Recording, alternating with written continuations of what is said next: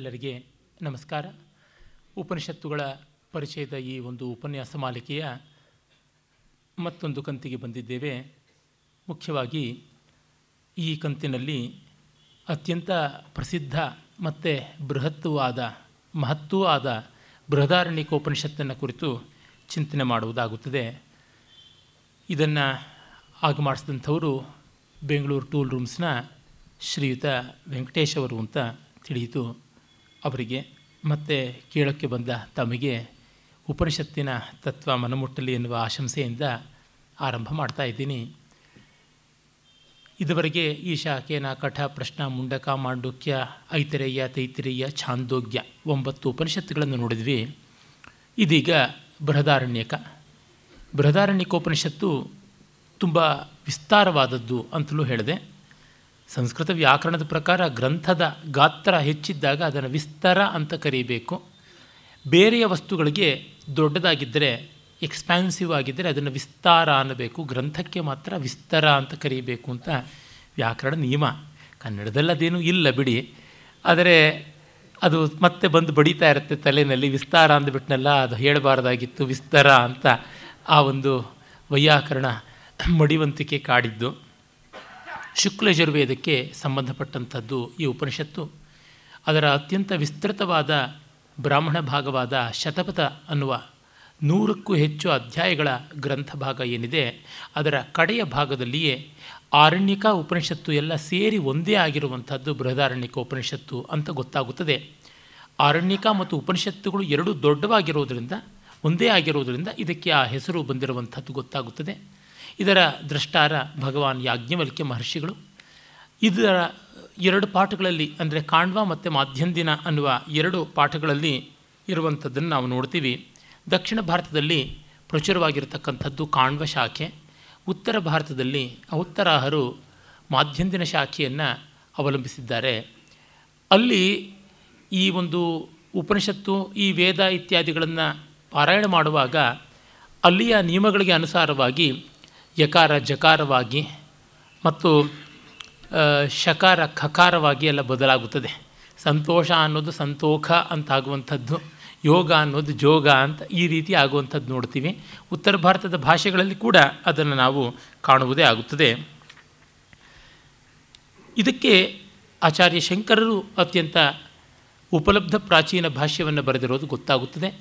ಹಾಗಲ್ಲದೆ ಹಿಂದೆಯೇ ದ್ರವಿಡಾಚಾರ್ಯರು ಅನ್ನುವರು ಒಬ್ಬರು ವಿಸ್ತೃತವಾದಂಥ ವೃತ್ತಿಯನ್ನು ಬರೆದಿದ್ದರು ಅಂತ ಗೊತ್ತಾಗುತ್ತದೆ. ಟಂಕ, ನಂದಿ, ಆತ್ರೇಯ ಇತ್ಯಾದಿಗಳು ಕೂಡ ಬರೆದಿದ್ದರು ಅಂತ ಗೊತ್ತಾಗುತ್ತದೆ. ಯಾವುದೂ ನಮಗೆ ಉಪಲಬ್ಧ ಇಲ್ಲ ಶಂಕರ ಭಾಷ್ಯ. ಅದಾದ ಮೇಲೆ ನಮಗೆ ಬೇರೆ ಆಚಾರ್ಯರುಗಳದು. ರಾಮಾನುಜರದು ಭಾಷ್ಯವಿಲ್ಲ, ಮಧ್ವಾಚಾರ್ಯರದು ಮತ್ತು ರಂಗರಾಮಾನುಜರದು ಹೀಗೆ ಸಿಗುತ್ತಾ ಹೋಗುತ್ತವೆ. ಭಾಷ್ಯವಿಲ್ಲದೆಯೇ ಈ ಉಪನಿಷತ್ತು ವಿಸ್ತೃತವಾದದ್ದು. ಇನ್ನು ಭಾಷ್ಯದ ಸಮೇತ ನೋಡುವುದಂತಂದರೆ ಮತ್ತು ವಿಸ್ತಾರ. ಇದನ್ನು ಪಾಠಶಾಲೆ ಇತ್ಯಾದಿಗಳಲ್ಲಿ ಓದುವಾಗ ಆದ್ಯಂತವಾಗಿ ಉಪನಿಷತ್ತಿನ ಭಾಷ್ಯಗಳನ್ನು ಯಾರೂ ವ್ಯಾಸಂಗ ಮಾಡೋಲ್ಲ. ಮುಖ್ಯವಾದ ಕೆಲವು ಪ್ರಕರಣಗಳನ್ನು. ಅಂದರೆ ಮೈತ್ರೇಯಿ ಯಾಜ್ಞವಲ್ಕ್ಯ ಸಂವಾದ, ಜನಕ ಯಾಜ್ಞವಲ್ಕ್ಯ ಸಂವಾದ ಈ ರೀತಿಯಾದ ಕೆಲವೊಂದು ಭಾಗಗಳನ್ನು ಮಾತ್ರ ನೋಡುವುದು ಉಂಟು. ಇರಲಿ. ನಾವು ಉಪನಿಷತ್ತನ್ನು ಈ ನಮ್ಮ ಸಮಯದ ಮಿತಿಯೊಳಗೆ ಎಷ್ಟು ಸಾಧ್ಯವೋ ಅಷ್ಟು ನೋಡುವ ಪ್ರಯತ್ನವನ್ನು ಮಾಡೋಣ. ಇಡೀ ಶುಕ್ಲಯಜುರ್ವೇದದ ಬ್ರಾಹ್ಮಣ ಭಾಗ ಆರಣ್ಯಕವೂ ಸೇರಿದಂತೆ ಉಪನಿಷತ್ತು ಸೇರಿದಂತೆ ಉದಾತ್ತ ಅನುದಾತ್ತ ಅನ್ನುವ ಎರಡೇ ಸ್ವರಗಳಿಂದ ಕೂಡಿರುವಂಥದ್ದು. ಹಾಗಾಗಿ ತೈತ್ರಿಯದಂತೆ ಇದಕ್ಕೆ ಗಾನ ಮಾಧುರ್ಯ ತುಂಬ ವಿಶೇಷವಾಗಿ ಇರುವಂಥದ್ದು ಅಲ್ಲ.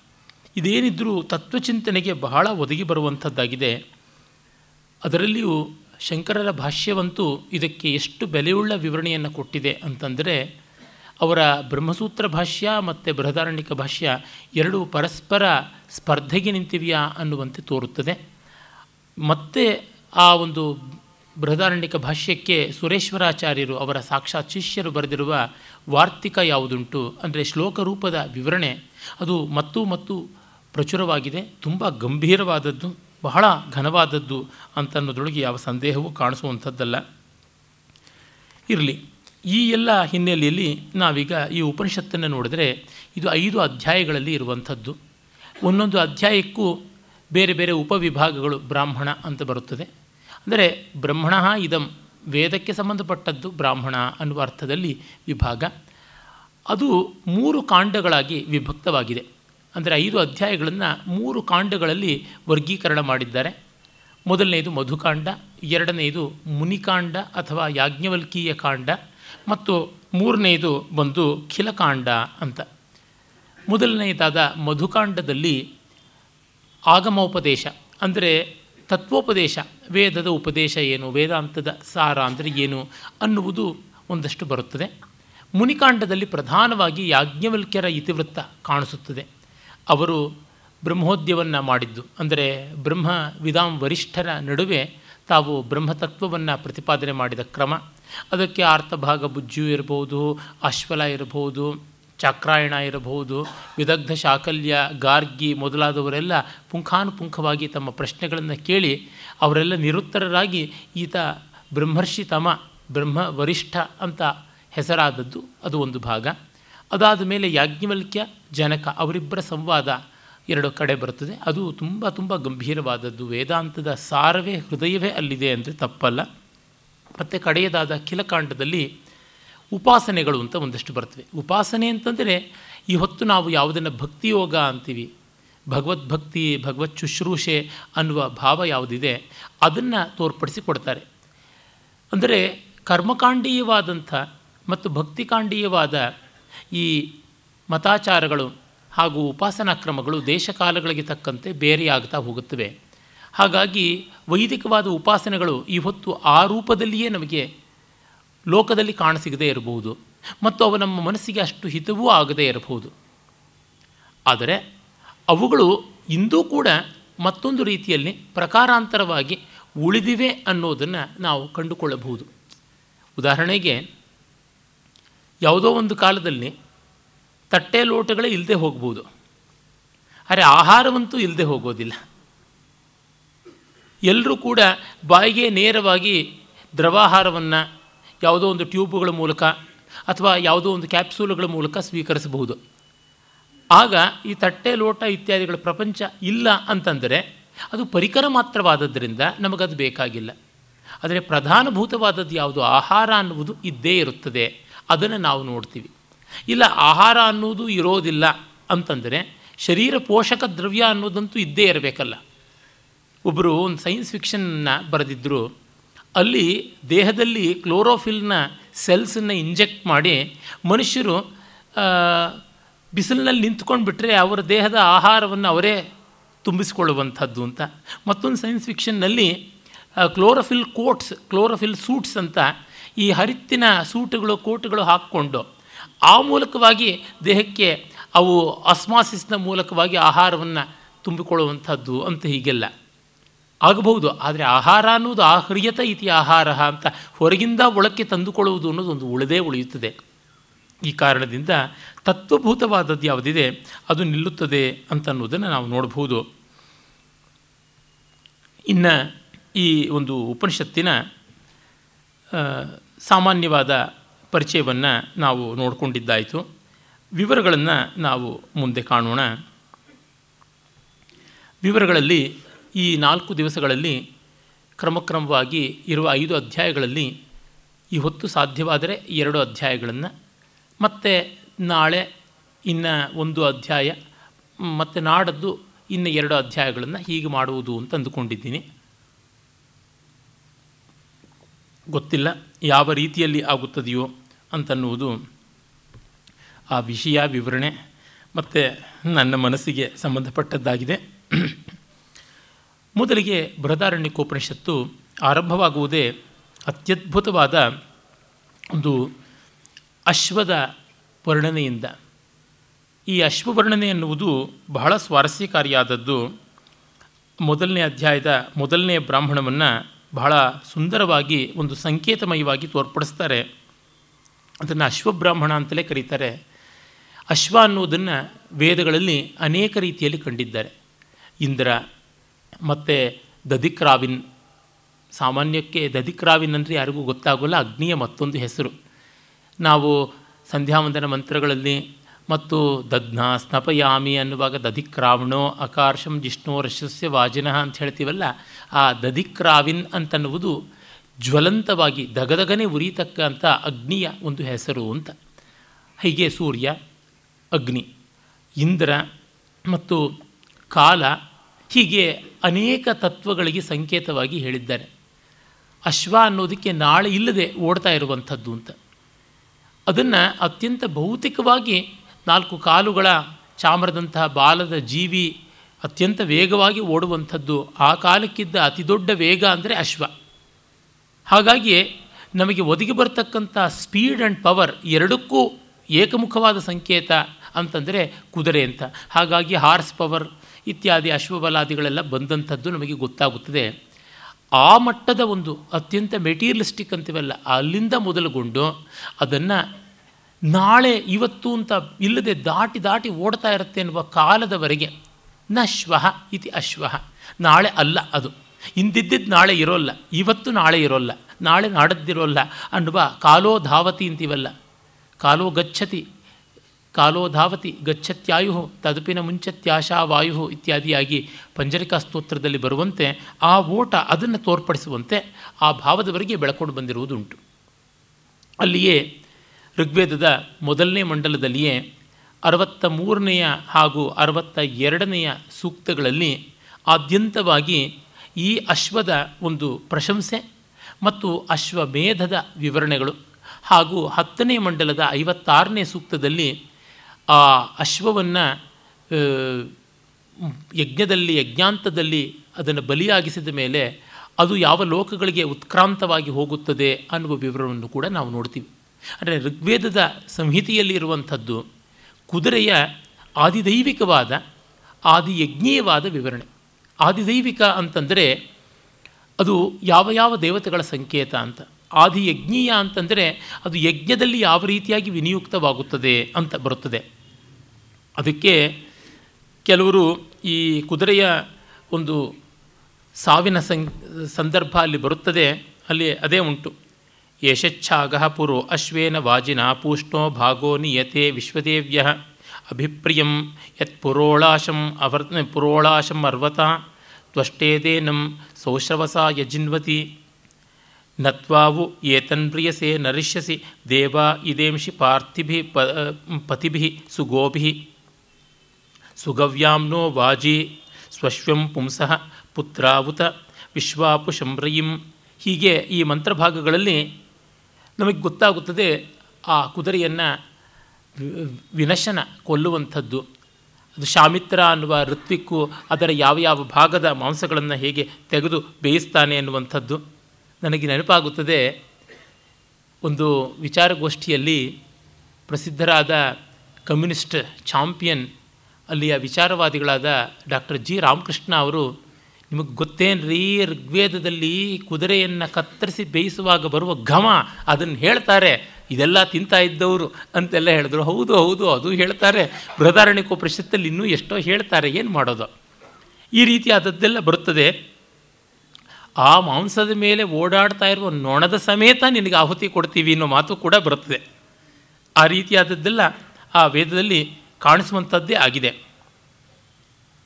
ಆದರೆ ಅದನ್ನು ನಾವು ಅಷ್ಟೇ ಅಂತ ಅಂದುಕೊಳ್ಳಬಾರ್ದು. ಈಗ ನಾವು ಕುಂಬಳಕಾಯಿಯನ್ನು, ತೆಂಗಿನಕಾಯಿಯನ್ನು ಒಡಿತೀವಿ ತೆಂಗಿನಕಾಯಿಯನ್ನು ನಾವು ಆಹಾರ ಪದಾರ್ಥವಾಗಿ ಬಳಸ್ತೀವಿ. ಜೊತೆಗೆ ದೇವರಿಗೆ ಹಣ್ಣು ಕಾಯಿ ಮಾಡಿಸ್ಕೊಳ್ಳೋದು ಅಂದರೆ ಹಣ್ಣು ಅಂದರೆ ಬಾಳೆಹಣ್ಣು, ಕಾಯಿ ಅಂದರೆ ತೆಂಗಿನಕಾಯಿ, ಎಲೆ ಅಂದರೆ ವೀಳೆಯದೆಲೆ. ಇವುಗಳನ್ನು ಪೂರ್ವ ಪದವಿಲ್ಲದೆ ಹೇಳಿದ್ರೂ ಗೊತ್ತಾಗುತ್ತದೆ. ಎಲೆ, ಹಣ್ಣು, ಕಾಯಿ, ಎಲೆ ಅಡಿಕೆ ಅಂತಂದರೆ ಅದು ಏನು ಮುತ್ತುಗದೆಲೆ ಕೊಟ್ರ, ತುರ್ಚಿ ಎಲೆ ಕೊಟ್ರ? ಅಲ್ಲ, ಈ ರೀತಿಯಾಗಿ ಆ ಭಾವ ಉಂಟಲ್ಲ. ಹಾಗೆ ಆ ತೆಂಗಿನಕಾಯನ್ನು ನಾವು ಯಾವ ತತ್ವ ಇಟ್ಟುಕೊಂಡು ಕೊಡ್ತೀವಿ? ಜುಟ್ಟಿರುವ ತೆಂಗಿನಕಾಯಿ ಶಿಖಾಯುಕ್ತನಾದಂಥ ಮಾನವನೇ ತನ್ನ ಅಹಂಕಾರವನ್ನೇ ಬಲಿ ಕೊಡ್ತಾ ಇದ್ದಾನೆ ಅನ್ನುವ ಭಾವದಿಂದ. ಅವನಿಗೆ ತಲೆ ಪ್ರತಿಷ್ಠೆ ಜಾಸ್ತಿ ಆಗಿದೆ, ತಲೆ ತುಂಬ ಕೊಬ್ಬು ತುಂಬಿಕೊಂಡಿದೆ, ಈ ರೀತಿಯಾಗಿ ಹೇಳ್ತೀವಿ. ಅವನು ತಲೆ ನಿಲ್ಲೋದಿಲ್ಲ, ಈ ರೀತಿಯಾದ ಮಾತುಗಳು ಬರ್ತವೆ. ತೆಲುಗಿನಲ್ಲಿ ವಾಣಿಕೆ ತಲೆಬಿರುಸು ಅಂತಂತಾರೆ. ತಲೆ ಅನ್ನೋದು ಅಹಂಕಾರದ ಸಂಕೇತವಾದದ್ದು. ತಲೆ ಬಾಗಿಸುವಂಥದ್ದು, ತಲೆಗೆ ಬಡಿಯುವಂಥದ್ದು ಅಂದರೆ ಅಹಂಕಾರ ತ್ಯಾಗದ ಸಂಕೇತ. ಹೀಗಾಗಿ ತೆಂಗಿನಕಾಯಿಯನ್ನು ತಿನ್ನುವುದಕ್ಕೆ ಬಳಸೋದನ್ನು ಒಡೆಯುತ್ತೀವಿ ಅಂತಂದರೆ ಅಹಂಕಾರ ತ್ಯಾಗದ ಸಂಕೇತವಾಗಿ ಬಂದಂಥದ್ದು. ಆ ಕಾಲದಲ್ಲಿ ಅವರು ಕುದುರೆಯನ್ನು ಬಳಸ್ತಾ ಇದ್ದರು ಆಹಾರವಾಗಿ. ಆ ಕಾರಣದಿಂದ ಅದನ್ನು ದೇವತೆಗಳಿಗೆ ಅರ್ಪಣೆ ಮಾಡಿದ್ದು, ಅದರ ತತ್ವ ಎಂಥದ್ದು ಅನ್ನೋದನ್ನು ಕಂಡುಕೊಳ್ತಾ ಇದ್ದರು ಅಂದರೆ ಕಾಲ ಯಾವುದಿದೆ, ಅದು ನಮ್ಮನ್ನೆಲ್ಲ ಕವಲ ಮಾಡತಕ್ಕಂಥದ್ದು, ನುಂಗತಕ್ಕಂಥದ್ದು. ನಾವು ಕಾಲವನ್ನೇ ಕವಲ ಮಾಡ್ತೀವಿ, ಕಾಲವನ್ನೇ ನುಂಗಿ ನೋಡೋದು ಕಾಲಾತೀತರಾಗ್ತೀವಿ ಅನ್ನುವ ಸಂಕೇತ ಇಟ್ಟುಕೊಂಡಂಥದ್ದು ಹೀಗೆಲ್ಲ ಕಾಣಿಸುತ್ತದೆ. ಹಾಗಾಗಿ ನಾವು ವೇದಗಳಲ್ಲಿ ಕಾಣಬೇಕಾದ ಮೌಲಿಕವಾದ ವಿಷಯಗಳು ಎಷ್ಟೋ ಇರುತ್ತವೆ. ಅಲ್ಲಿ ಗೋಹತ್ಯೆ ಇದೆಯಾ, ಅಶ್ವಹತ್ಯೆ ಇದೆಯಾ, ಅವೆಲ್ಲ ಅಲ್ಲವೇ ಅಲ್ಲ ನೋಡಬೇಕಾದದ್ದು. ತತ್ವ ಎಂಥದ್ದಿದೆ ಅನ್ನುವುದನ್ನು ಗಮನಿಸಬೇಕು. ಅದರ ವಿವರವನ್ನು ನಾವು ತುಂಬ ಚೆನ್ನಾಗಿ ನೋಡ್ತೀವಿ. ಉಷಾವಾವ ಅಶ್ವಸ್ಯ ಮೇಧ್ಯಸ್ಯ ಶಿರಃ ಸೂರ್ಯಶ್ಚಕ್ಷು ವಾತಃಪ್ರಾಣ ವ್ಯಾತ್ತಮಗ್ನಿರ್ವೈಶ್ವಾನರ ಸಂವತ್ಸರ ಆತ್ಮಾಶ್ವಸ್ಯ ಮೇಧಸ್ಯ यद्यस्याद्यौ पृष्ठम् अन्तरिक्षम् उदरं पृथ्वीपाजस्यं दिशः पार्श्वे अवान्तर्दिशः पर्शवः। ऋतोऽङ्गानि, ऋतवोऽङ्गानि, मासाश्च अर्धमासाश्च पर्वाणि अहोरात्राणि प्रतिष्ठा, नक्षत्राण्यस्थीनि नभोमांसानि ओवध्यंसिकतासिन्धवोगुदा एकृच्च क्लोमानश्च पर्वता ओषधयश्च वनस्पतयश्च लोमानि बुद्ध्यन्पूर्वार्धः निम्लोचञ्च घनार्धः यद्विजृम्भते तद्विद्योतते, यद्विधूनते, तत्तत् ತ್ವನಯತಿ ಯನ್ಮೇಹತಿ ತದ್ವರ್ಷತಿ ವಾಗೇವಾಸ್ಯವಾಕ್ ಇದು ಮೊದಲ ಮಂತ್ರ. ಆ ಒಂದು ವೇದದ ಉದಾತ್ತತೆ ಎಂಥದ್ದು, ಗಂಭೀರ ಎಂಥದ್ದು ಅನ್ನೋದನ್ನು ತೋರ್ಪಡಿಸೋದಕ್ಕೋಸ್ಕರವಾಗಿ ಈ ಮಂತ್ರವನ್ನು ಓದಿದ್ದಷ್ಟೇ. ಅಂದರೆ ಇಲ್ಲಿ ಉಷೋದೇವಿಯನ್ನು ಸೂರ್ಯನನ್ನೇ ನಾವು ಅಶ್ವವಾಗಿ ಸಂಕೇತ ಮಾಡ್ತಾ ಇರೋದನ್ನು ನೋಡ್ತೀವಿ. ಯಾವುದು ಋಗ್ವೇದದಲ್ಲಿ ಮೂವತ್ತ್ನಾಲ್ಕು ಪಕ್ಕೆಲುಬುಗಳಿರುವಂಥದ್ದು, ಅದನ್ನು ಎಲ್ಲಿ ಕತ್ತರಿಸಬೇಕು, ಯಾವ ಭಾಗದ ಮಾಂಸವನ್ನು ಯಾರಿಗೆ ಕೊಡಬೇಕು ಅನ್ನುವ ಡೀಟೇಲ್ಸ್ ವಿವರಣೆ ಇರತಕ್ಕಂಥ ಯಾವ ಮಂತ್ರ ಇದೆ. ಆ ಮೊದಲನೇ ಮಂಡಲದ ಅರವತ್ತ ಎರಡನೇ ಸೂಕ್ತದಲ್ಲಿ ಅದು ನೋಡಿದ್ರೆ ಇಲ್ಲಿ ಬೇರೆಯೇ ಆಗಿರುವಂಥದ್ದನ್ನು ನಾವು ಕಾಣ್ತೀವಿ. ನಮಗೆ ಗೊತ್ತಾಗುತ್ತದೆ ಎಷ್ಟು ವಿಲಕ್ಷಣವಾದದ್ದು, ಎಷ್ಟು ಮನೋಹರವಾದದ್ದು, ಎಷ್ಟು ಗಂಭೀರವಾದಂಥದ್ದು ಈ ಒಂದು ಮಂತ್ರ ಅಂತನ್ನುವುದು ಇಲ್ಲಿ. ಈ ಅಶ್ವಮೇಧಕ್ಕೆ ಅರ್ಹವಾದಂಥ ಕುದುರೆಯ ತಲೆಯೇ ಸೂರ್ಯೋದಯದ ಕಾಲದ ಕಾಂತಿ ಉಷಸ್ಸು ಅದರ ಕಣ್ಣು ಸೂರ್ಯ, ಅದರ ಉಸಿರು ವಾಯು, ಅದು ತೆರೆದ ಬಾಯಿ ವೈಶ್ವಾನರಾಜ್ಞೆ, ಮತ್ತು ಕುದುರೆಯ ಶರೀರವೇ ಸಂವತ್ಸರ, ಅದನ್ನೇ ನಾನು ಕಾಲ ಅಂತ ಹೇಳಿದೆ. ಅದರ ಬೆನ್ನು ಆ ದ್ಯುಲೋಕ, ಅದರ ಉದರ ಅಂತರಿಕ್ಷ, ಅಂದರೆ ದ್ಯುಲೋಕ ಅಂದರೆ ಔಟರ್ ಸ್ಪೇಸ್, ಮತ್ತು ಅಂತರಿಕ್ಷ ಅಂತಂದರೆ ಸ್ಪೇಸ್ ನಿಯರ್ ಬೈ ಅಂತನ್ನುವ ಅರ್ಥದಲ್ಲಿರತಕ್ಕಂಥದ್ದು. ಮತ್ತು ಪಕ್ಕೆಲುಬುಗಳು, ಪಕ್ಕಿಗಳು ಇವು ದಿಕ್, ಅವಾಂತರ ದಿಕ್ ಡೈರೆಕ್ಷನ್ಸ್ ಆ್ಯಂಡ್ ಇಂಟರ್ಮೀಡಿಯೇಟ್ ಡೈರೆಕ್ಷನ್ಸ್ ಅಂತೀವಲ್ಲ, ಅದರ ಬೇರೆ ಅಂಗಗಳು ಆರು ಋತುಗಳು ಆಗಿವೆ. ಅದರ ಜಾಯಿಂಟ್ಸ್ ಅಂದರೆ ಮೂಳೆ, ಮೂಳೆಗಳ ಸಂಧಿಗಳು ಯಾವುದಿವೆ, ಅವು ಮಾಸಗಳು, ಪಕ್ಷಗಳು ಆಗಿವೆ. ಅದರ ಕಾಲುಗಳು ಅಹೋರಾತ್ರಗಳಾಗಿವೆ. ಅದರ ಬೇರೆ ಎಲುಬು ತುಣುಕುಗಳು ನಕ್ಷತ್ರಗಳಾಗಿವೆ. ಅದರ ವಂಶವೇ ಆಕಾಶದ ಮೇಘವಾಗಿದೆ. ಅದರ ಅರ್ಧಜೀರ್ಣವಾದ ಆಹಾರ ಜಠರದಲ್ಲಿ ಇನ್ನೂ ಜೀರ್ಣವಾಗ್ತಾ ಇರೋದು ಮರಳಾಗುತ್ತದೆ. ಅದರ ಅಪಧಮನಿ ಅಭಿಧಮನಿ ಅಂತ ನಾವು ಏನು ಹೇಳ್ತೀವಿ? ಆರ್ಟರೀಸ್ ಆ್ಯಂಡ್ ವೇನ್ಸ್ ಅಂತ ಅವುಗಳು ನದಿಗಳಾಗಿವೆ. ಅದರ ಗುಲ್ಮ ಪಿತ್ತಜನಕಾಂಗ ಅದು ಪರ್ವತ ಆಗಿದೆ. ಅದರ ಕೂದಲುಗಳೇ ಇಡೀ ಸಸ್ಯರಾಜಿ, ವನಸ್ಪತಿ, ಔಷಧಿ, ವಾನಸ್ಪತ್ಯ ಇತ್ಯಾದಿಗಳು ಆಗಿವೆ. ಅದರ ಮುಂಭಾಗವೇ ಸೂರ್ಯೋದಯ, ಅದರ ಹಿಂಭಾಗವೇ ಸೂರ್ಯಾಸ್ತ ಆಗಿದೆ. ಅದರ ಆಕಳಿಕೆ ಮಿಂಚು, ಅದರ ಹೇಷಾರವ ಗುಡುಗು, ಅದು ಮೂತ್ರಿಸಿದರೆ ಮಳೆ, ಅದರ ಕೆನತವೇ ವಾಕ್ಕು ಅಂತ. ಅಂದರೆ ಇಡೀ ವಿಶ್ವವೇ ಅಶ್ವ ಅನ್ನುವಂತೆ. ಇದು ನಮಗೆ ಬರಬೇಕಾದ ಭಾವ. ನಾವು ಕುದುರೆಯನ್ನು ತಿಂತೀವೋ, ಕುದುರೆಯನ್ನು ಬಳಸ್ತೀವೋ, ಕುದುರೆಯನ್ನು ಮಾರ್ತೀವೋ, ಕುದುರೆ ಮೇಲೆ ಹತ್ತಿ ಸವಾರಿ ಮಾಡ್ತೀವೋ, ಅದು ಬೇರೆ. ಆದರೆ ಕಂಡದ್ದೊಂದು ಪ್ರತೀಕ ಯಾವುದಿದೆ, ಅದರೊಳಗೆ ಬ್ರಹ್ಮಾಂಡವನ್ನೇ ಕಾಣುವಂಥದ್ದು ತುಂಬ ದೊಡ್ಡದಾದದ್ದು. ಬಹಳ ಬಹಳ ಮಹನೀಯವಾದಂಥದ್ದು. ಯಾವುದನ್ನು ಕಂಡಾಗ ಅದು ದೊಡ್ಡದು ಅಂತ ಭಾವಿಸುವುದು. ಇಲ್ಲಿಯೇ ನನ್ನ ಸ್ನೇಹಿತರು ಗೌತಮ್ ಇದ್ದಾರೆ. ಅವರು ಯಾವುದೇ ಆಹಾರವನ್ನು ಕೊಟ್ಟಾಗ, ಅದು ಯಾವ ಫೈವ್ ಸ್ಟಾರ್ ಹೋಟೆಲ್ನಲ್ಲಿ ಕೊಟ್ಟಾಗಲೂ ಕೂಡ ಕಣ್ಣಿಗೆ ಒತ್ಕೊಂಡು ತಿಂತಾರೆ. ಅದೇನು ಯಾವುದನ್ನು ತೋರ್ಪಡಿಸುತ್ತದೆ? ಈ ಬ್ರೆಡ್ಗಾಗಿ ನಮಸ್ಕಾರ ಅಂತಲೇ, ಈ ಮಸಾಲೆ ದೋಸೆಗಾಗಿ ನಮಸ್ಕಾರ ಅಂತಲೇ, ಈ ಉದ್ದಿನ ವಡೆಗೆ ನಮಸ್ಕಾರ ಅಂತಲೇ, ಈ ಹಲ್ವಾಗಿ ನಮಸ್ಕಾರ ಅಂತಲೇ, ಅಥವಾ ಈ ತಂಗಳನ್ನಕ್ಕೆ ನಮಸ್ಕಾರ ಅಂತಲೇ, ಹಾಗಲ್ಲ. ಅನ್ನಂ ಬ್ರಹ್ಮೇತಿ ವ್ಯಜಾನಾತ್, ಅದಕ್ಕಾಗಿ ನಮಸ್ಕಾರ ಅಂತ. ಅಂದರೆ ತುಂಬ ಮಹನೀಯವಾದ ತತ್ವಕ್ಕಾಗಿ ಅಲ್ಲಿ ನಮಸ್ಕಾರ ಅಂತ ಮಾಡುವುದು. ನಾವು ಯಾವುದೋ ಒಂದು ಸ್ಪೆಸಿಫಿಕ್ಕಾದ ಆಹಾರಕ್ಕಾಗಿ ಅಂತ ಅಲ್ಲ ಅದು ಅದರ ಹಿಂದೆ ಇರತಕ್ಕಂಥ ಮೌಲ್ಯಕ್ಕಾಗಿ ನಮಸ್ಕಾರ ಅಂತ. ಈ ಕುದುರೆಗೆ ನಮಸ್ಕಾರ ಮಾಡ್ತೀವಿ, ಕತ್ತೆಗೆ ನಮಸ್ಕಾರ ಮಾಡ್ತೀವಿ, ಹಂದಿಗೆ ನಮಸ್ಕಾರ ಮಾಡ್ತೀವಿ ಅಂತ ಅಲ್ಲ. ತನ್ಮೂಲಕ ನಾವು ತದತಿರಿಕ್ತವಾದ, ತದಾವೃತವಾದ ಆ ಒಂದು ಮಹಾತತ್ವ ಯಾವುದಿದೆ? ಇಡೀ ವಿಶ್ವ ಅದನ್ನು ನಾವು ಕಾಣ್ತಾ ಇದ್ದೀವಿ ಅಂತ. ಕಣ್ಣಿರೋದು ನೋಡಿದರೆ ಎಷ್ಟು ಮಹಾ. ಆ ಕಣ್ಣು ಗುಡ್ಡೆಯಲ್ಲಿ, ಕಣ್ಣ ಪಾಪೆ ಅಂತೀವಲ್ಲ, ಐಬಾಲ್, ಅದು ಎಷ್ಟು ಮಹಾ ಇರತಕ್ಕಂಥದ್ದು. ದಿ ಅಪರ್ಚರ್ ಅಂತ ಏನಿದೆ ಆ ರಂಧ್ರ ಅದೆಷ್ಟು ಚಿಕ್ಕದು. ಆ ಮೂಲಕವಾಗಿ ವಿಶ್ವವನ್ನೆಲ್ಲ ಕಾಣಬಲ್ಲದ್ದು ಕಣ್ಣು ಅಂತಂದರೆ ಅದೆಷ್ಟು ಅಮೇಯವಾದದ್ದು. ಹೀಗಾಗಿ ಜಗತ್ತನ್ನು ತೋರ್ಪಡಿಸ್ಕೊಡ್ತಾ ಇರತಕ್ಕಂಥದ್ದು ಒಂದು ಸಣ್ಣ ಹೆಸರುಬೇಳೆ ಗಾತ್ರದ ಒಂದು ಪರಿಕರ ನಮ್ಮ ದೇಹದಲ್ಲಿ ಇರುವುದು ಅಂತಂದಾಗ, ಇಡೀ ವಿಶ್ವ ಅದಾಗಿದೆ ಅಂತನ್ನುವ ಭಾವ ಬೇಕು. ಹಾಗಿದ್ದವನು ವಿಶ್ವಕ್ಕೆ ಅನ್ಯಾಯ ಮಾಡೋಲ್ಲ, ವಿಶ್ವಕ್ಕೆ ದ್ರೋಹ ಮಾಡೋಲ್ಲ, ಜಗತ್ತಿಗೆ ಭಾರವಾಗೋಲ್ಲ, ಜಗತ್ತನ್ನು ಹಿಂಸೆ ಮಾಡೋಲ್ಲ, ಇದು ಬಹಳ ಮುಖ್ಯವಾದಂಥ ತತ್ವ. ನಮಗೆ ಈ ಹೊತ್ತು ವಿಶ್ವವೇ ಎದುರಾಗಿದ್ದರೂ ಕೂಡ ಅದನ್ನೊಂದು ಸಣ್ಣ ರೀತಿಯಲ್ಲೂ ಕಲ್ಪಿಸ್ಕೊಳ್ಳೋಕ್ಕಾಗದಷ್ಟು ಸಂಕುಚಿತತೆ ಬಂದಿದೆಯಲ್ಲ. ನೋಡಿ, ಅವರ ಒಂದು ಕುದುರೆಯಲ್ಲಿ ಇಡೀ ಬ್ರಹ್ಮಾಂಡವನ್ನು ಕಾಣಿಸೋದಕ್ಕೆ ಆಯಿತು, ಕಾಣುವುದಕ್ಕೆ ಆಯಿತು.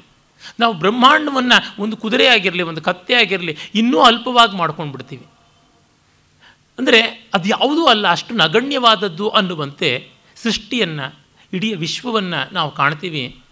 ಅದಕ್ಕೆ ಕಾರಣ ಏನೆಂದರೆ ಆದರ ಇಲ್ಲ, ಗೌರವ ಇಲ್ಲ. ಆ ಗೌರವ, ಭಕ್ತಿ ಎನ್ನುವುದು ಬರುವುದಕ್ಕೆ ಒಂದು ಆತ್ಮ ಸಂಸ್ಕಾರ ಬೇಕು. ಆ ಆತ್ಮ ಸಂಸ್ಕಾರವನ್ನು ಇಲ್ಲಿ ಹೇಳ್ತಾ ಇರ್ತಕ್ಕಂಥದ್ದು. ವೇದ ಈ ಮಧುಕಾಂಡದಲ್ಲಿ ಆಗಮ ಅಂತಂದರೆ ಶಾಸ್ತ್ರ ಅಂತನ್ನುವಲ್ಲಿ ಹೀಗೆ ನೀನು ರಿಯಲೈಸ್ ಮಾಡ್ಕೋ. ಈ ರೀತಿಯಾಗಿ ನೀನು ಅದನ್ನು ಪರಿಭಾವಿಸು ಅಂತನ್ನುವುದನ್ನು ಹೇಳ್ತಾರೆ. ಈ ಅಶ್ವವನ್ನು ಪ್ರಜಾಪತಿ ಅಂತ ಉಪಾಸನೆ ಮಾಡಬೇಕು. ಅಂದರೆ ಸಾಕ್ಷಾತ್ ಪರಬ್ರಹ್ಮ ವಸ್ತು ಅಂತ ಉಪಾಸನೆ ಮಾಡಬೇಕು ಅಂತ ಶಂಕರ ಭಾಷ್ಯ ಬರ್ತದೆ. ಮತ್ತು ಇಲ್ಲಿ ನೋಡಿ, ಅದರ ಮೂತ್ರವನ್ನು ಮಳೆ ಅಂತ ಹೇಳಬಲ್ಲರು ಅಂದರೆ ಅವರಿಗೆ ಯಾವ ಮಡಿ ಮೈಲಿಗೆ ಇಲ್ಲ. ವೇದಗಳಲ್ಲಿ ಕಾಣಿಸುವುದು ಅದೇನೆ. ಯಾವುದಕ್ಕೆ ಯಾವುದನ್ನೂ ಉಪಮೆಯಾಗಿ ಕೊಡ್ತಾರೆ, ಯಾವುದಕ್ಕೆ ಯಾವುದನ್ನೂ ಹೋಲಿಕೆಯಾಗಿ ಮಾಡ್ತಾರೆ. ಮತ್ತು ಆಚಾರ್ಯರು ಭಾಷ್ಯದಲ್ಲಿ ಹೇಳ್ತಾರೆ, ಈ ಒಂದು ಅಶ್ವವದ ಈ ಕಾಸ್ಮಿಕ್ ಫಾರ್ಮ್ ಅಂತ ಯಾವುದಿದೆ, ಅದನ್ನು ಉಪಾಸನೆ ಮಾಡತಕ್ಕಂಥದ್ದು ಅಶ್ವಮೇಧೆಯಾಗದ ಫಲವನ್ನು ಕೊಡುತ್ತದೆ ಅಂತ. ಎಂ ಎಂ ಕ್ರತು ಮಧೀಯೀತೆ ತಸ್ಯ ತಸ್ಯಾಪ್ನುಯಾತ್ ಫಲಂ ಅನ್ನುವುದು ಯಾಜ್ಞವಲ್ಕ್ಯರೇ ಬರೆದ ಯಾಜ್ಞವಲ್ಕ್ಯ ಸ್ಮೃತಿಯಲ್ಲಿ ಕಾಣುವಂಥ ಒಂದು ಮಾತು.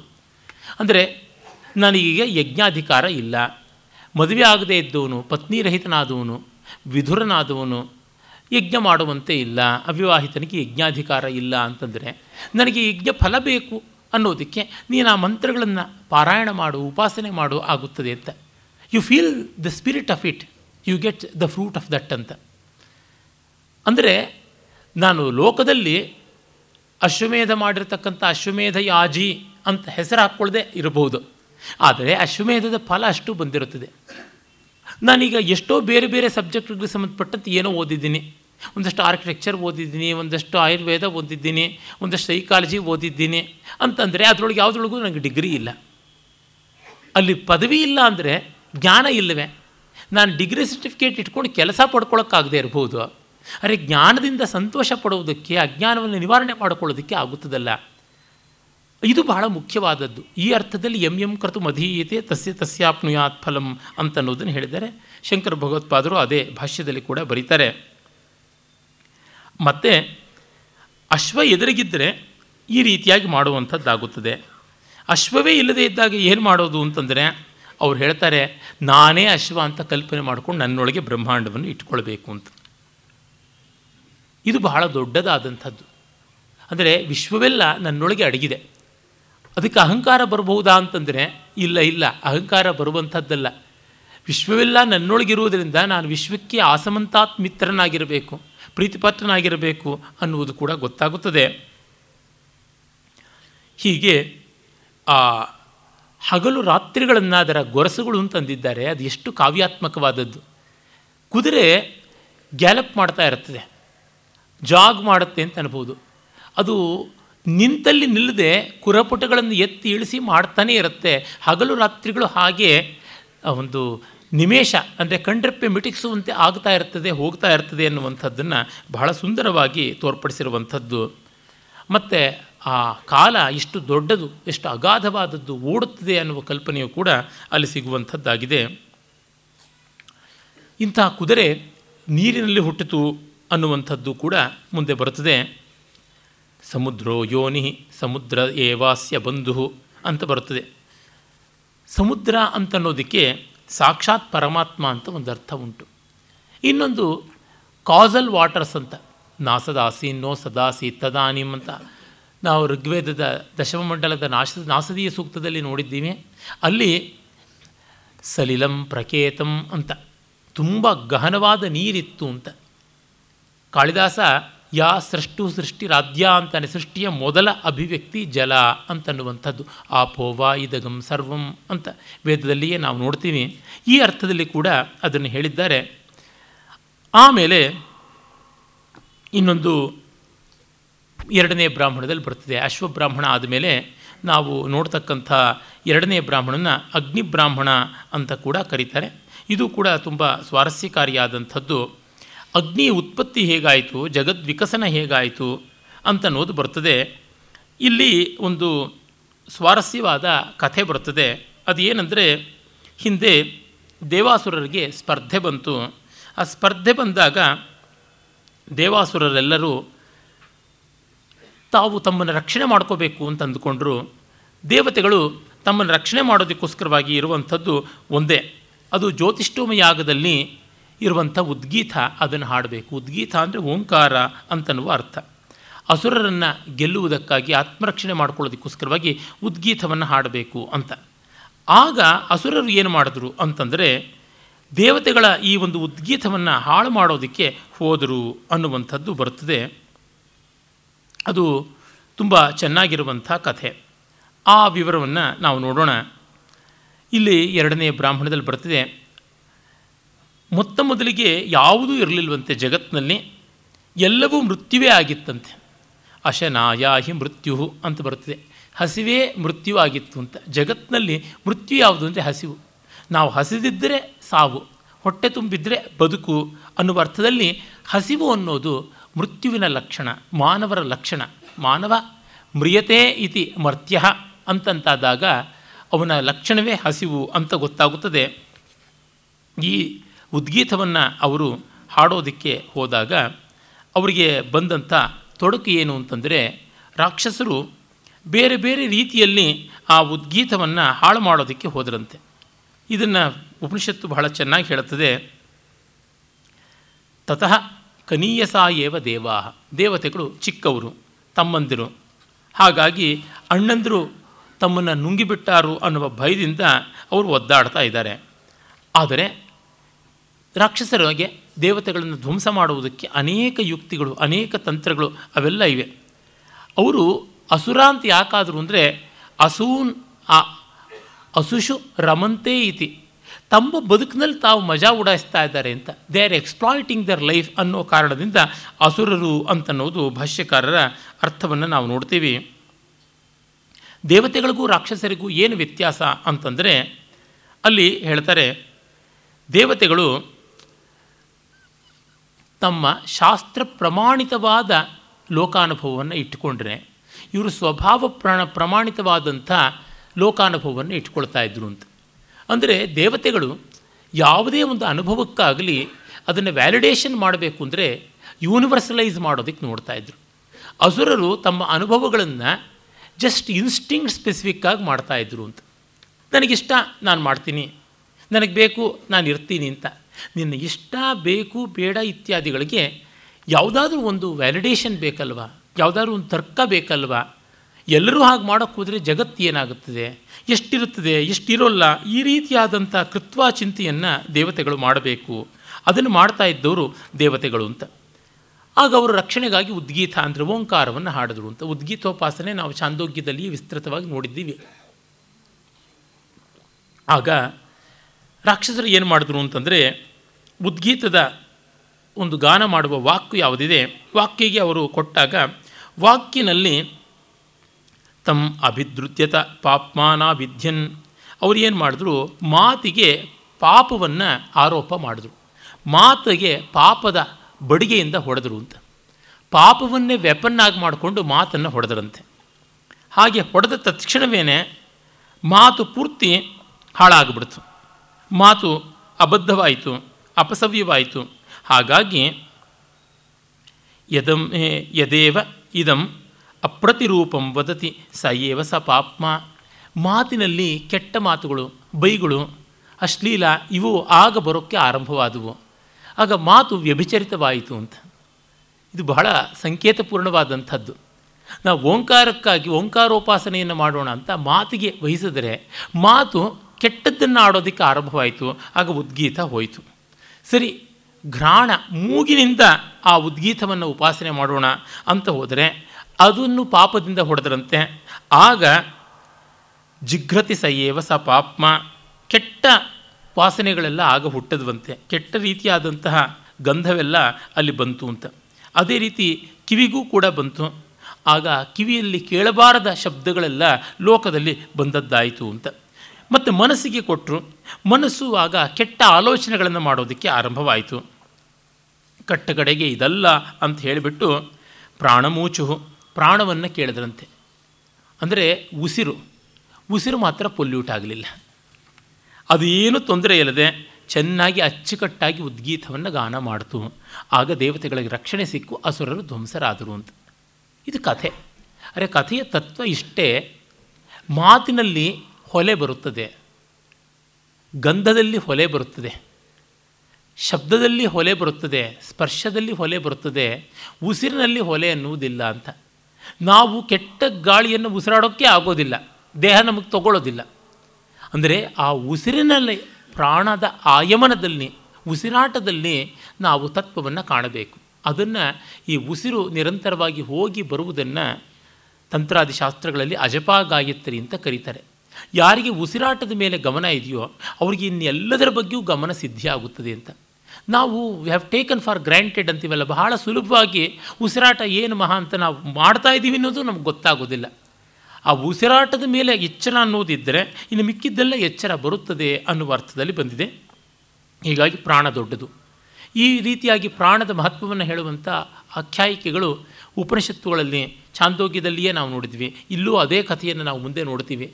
ಇಂದ್ರಿಯಗಳೆಲ್ಲ ರಜಾ ತೆಗೆದುಕೊಂಡು ಹೋಗುತ್ತವೆ ಅಂತ ಹೇಳಿದ್ನಲ್ಲ ಹಿಂದೆ, ಆ ರೀತಿಯಾದದ್ದು. ಆಮೇಲೆ ಪ್ರಾಣ ಎಲ್ಲಿವರೆಗೆ ಚುರುಕಾಗಿರ್ತದೆ ಸೊ ಅಯಾಸ್ಯ ಅಂಗಿರಸ, ಅಂಗಾನಾಂ ಹಿ ರಸಃ.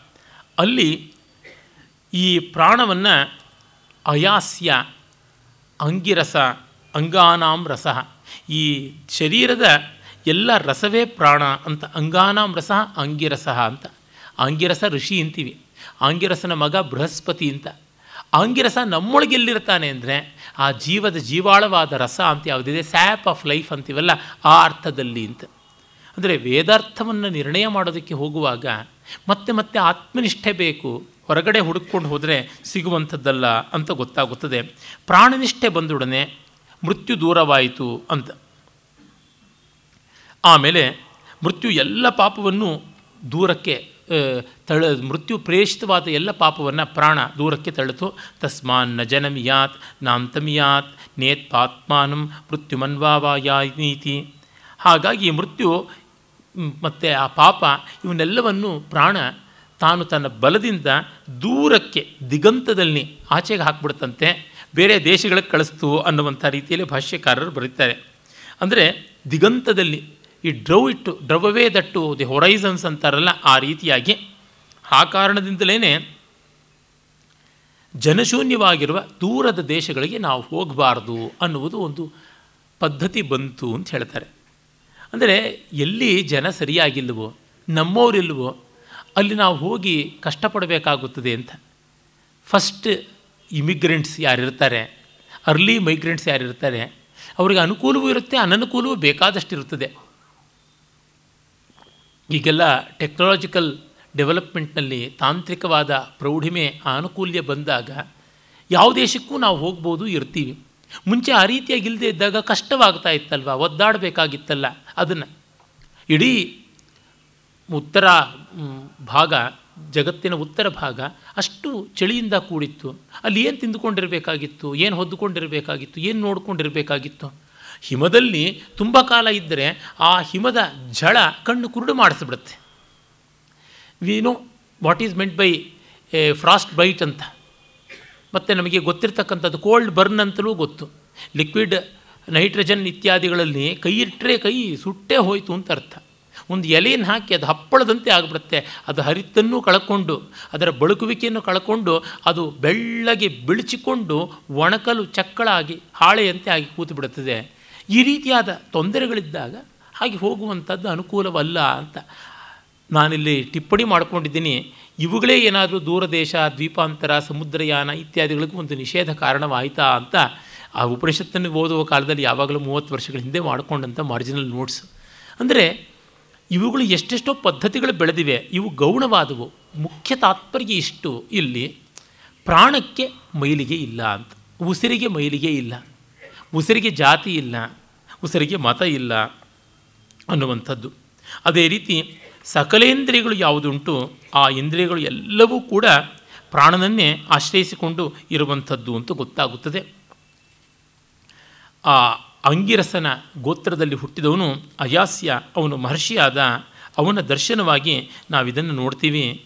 ಆ ಕಾರಣದಿಂದಾಗಿ ಯಾರು ಈ ಮಾತನ್ನು ಚೆನ್ನಾಗಿ ಬಲ್ಲವರಾಗ್ತಾರೋ ಮತ್ತು ಸಾಮ್ನಾಂ ಗಾನಂಕರು ಕುರುತೆ ತಸ್ಯ ಹೈ ತಸ್ಯ ಸಾಮ್ನೋ ಯಸ್ ಸುವರ್ಣಂ ವೇದ ಭವತಿ ಹಾಸ್ಯ ಸುವರ್ಣಂ ತಸ್ಯ ವೈ ಸ್ವರ ಏವ ಸುವರ್ಣಂ ಭವತಿ ಹಾ ಅಸ್ಯ ಸುವರ್ಣಂ ಯ ಏವಮೇ ತತ್ ಸಾಮ್ನ ಸುವರ್ಣಂ ವೇದ.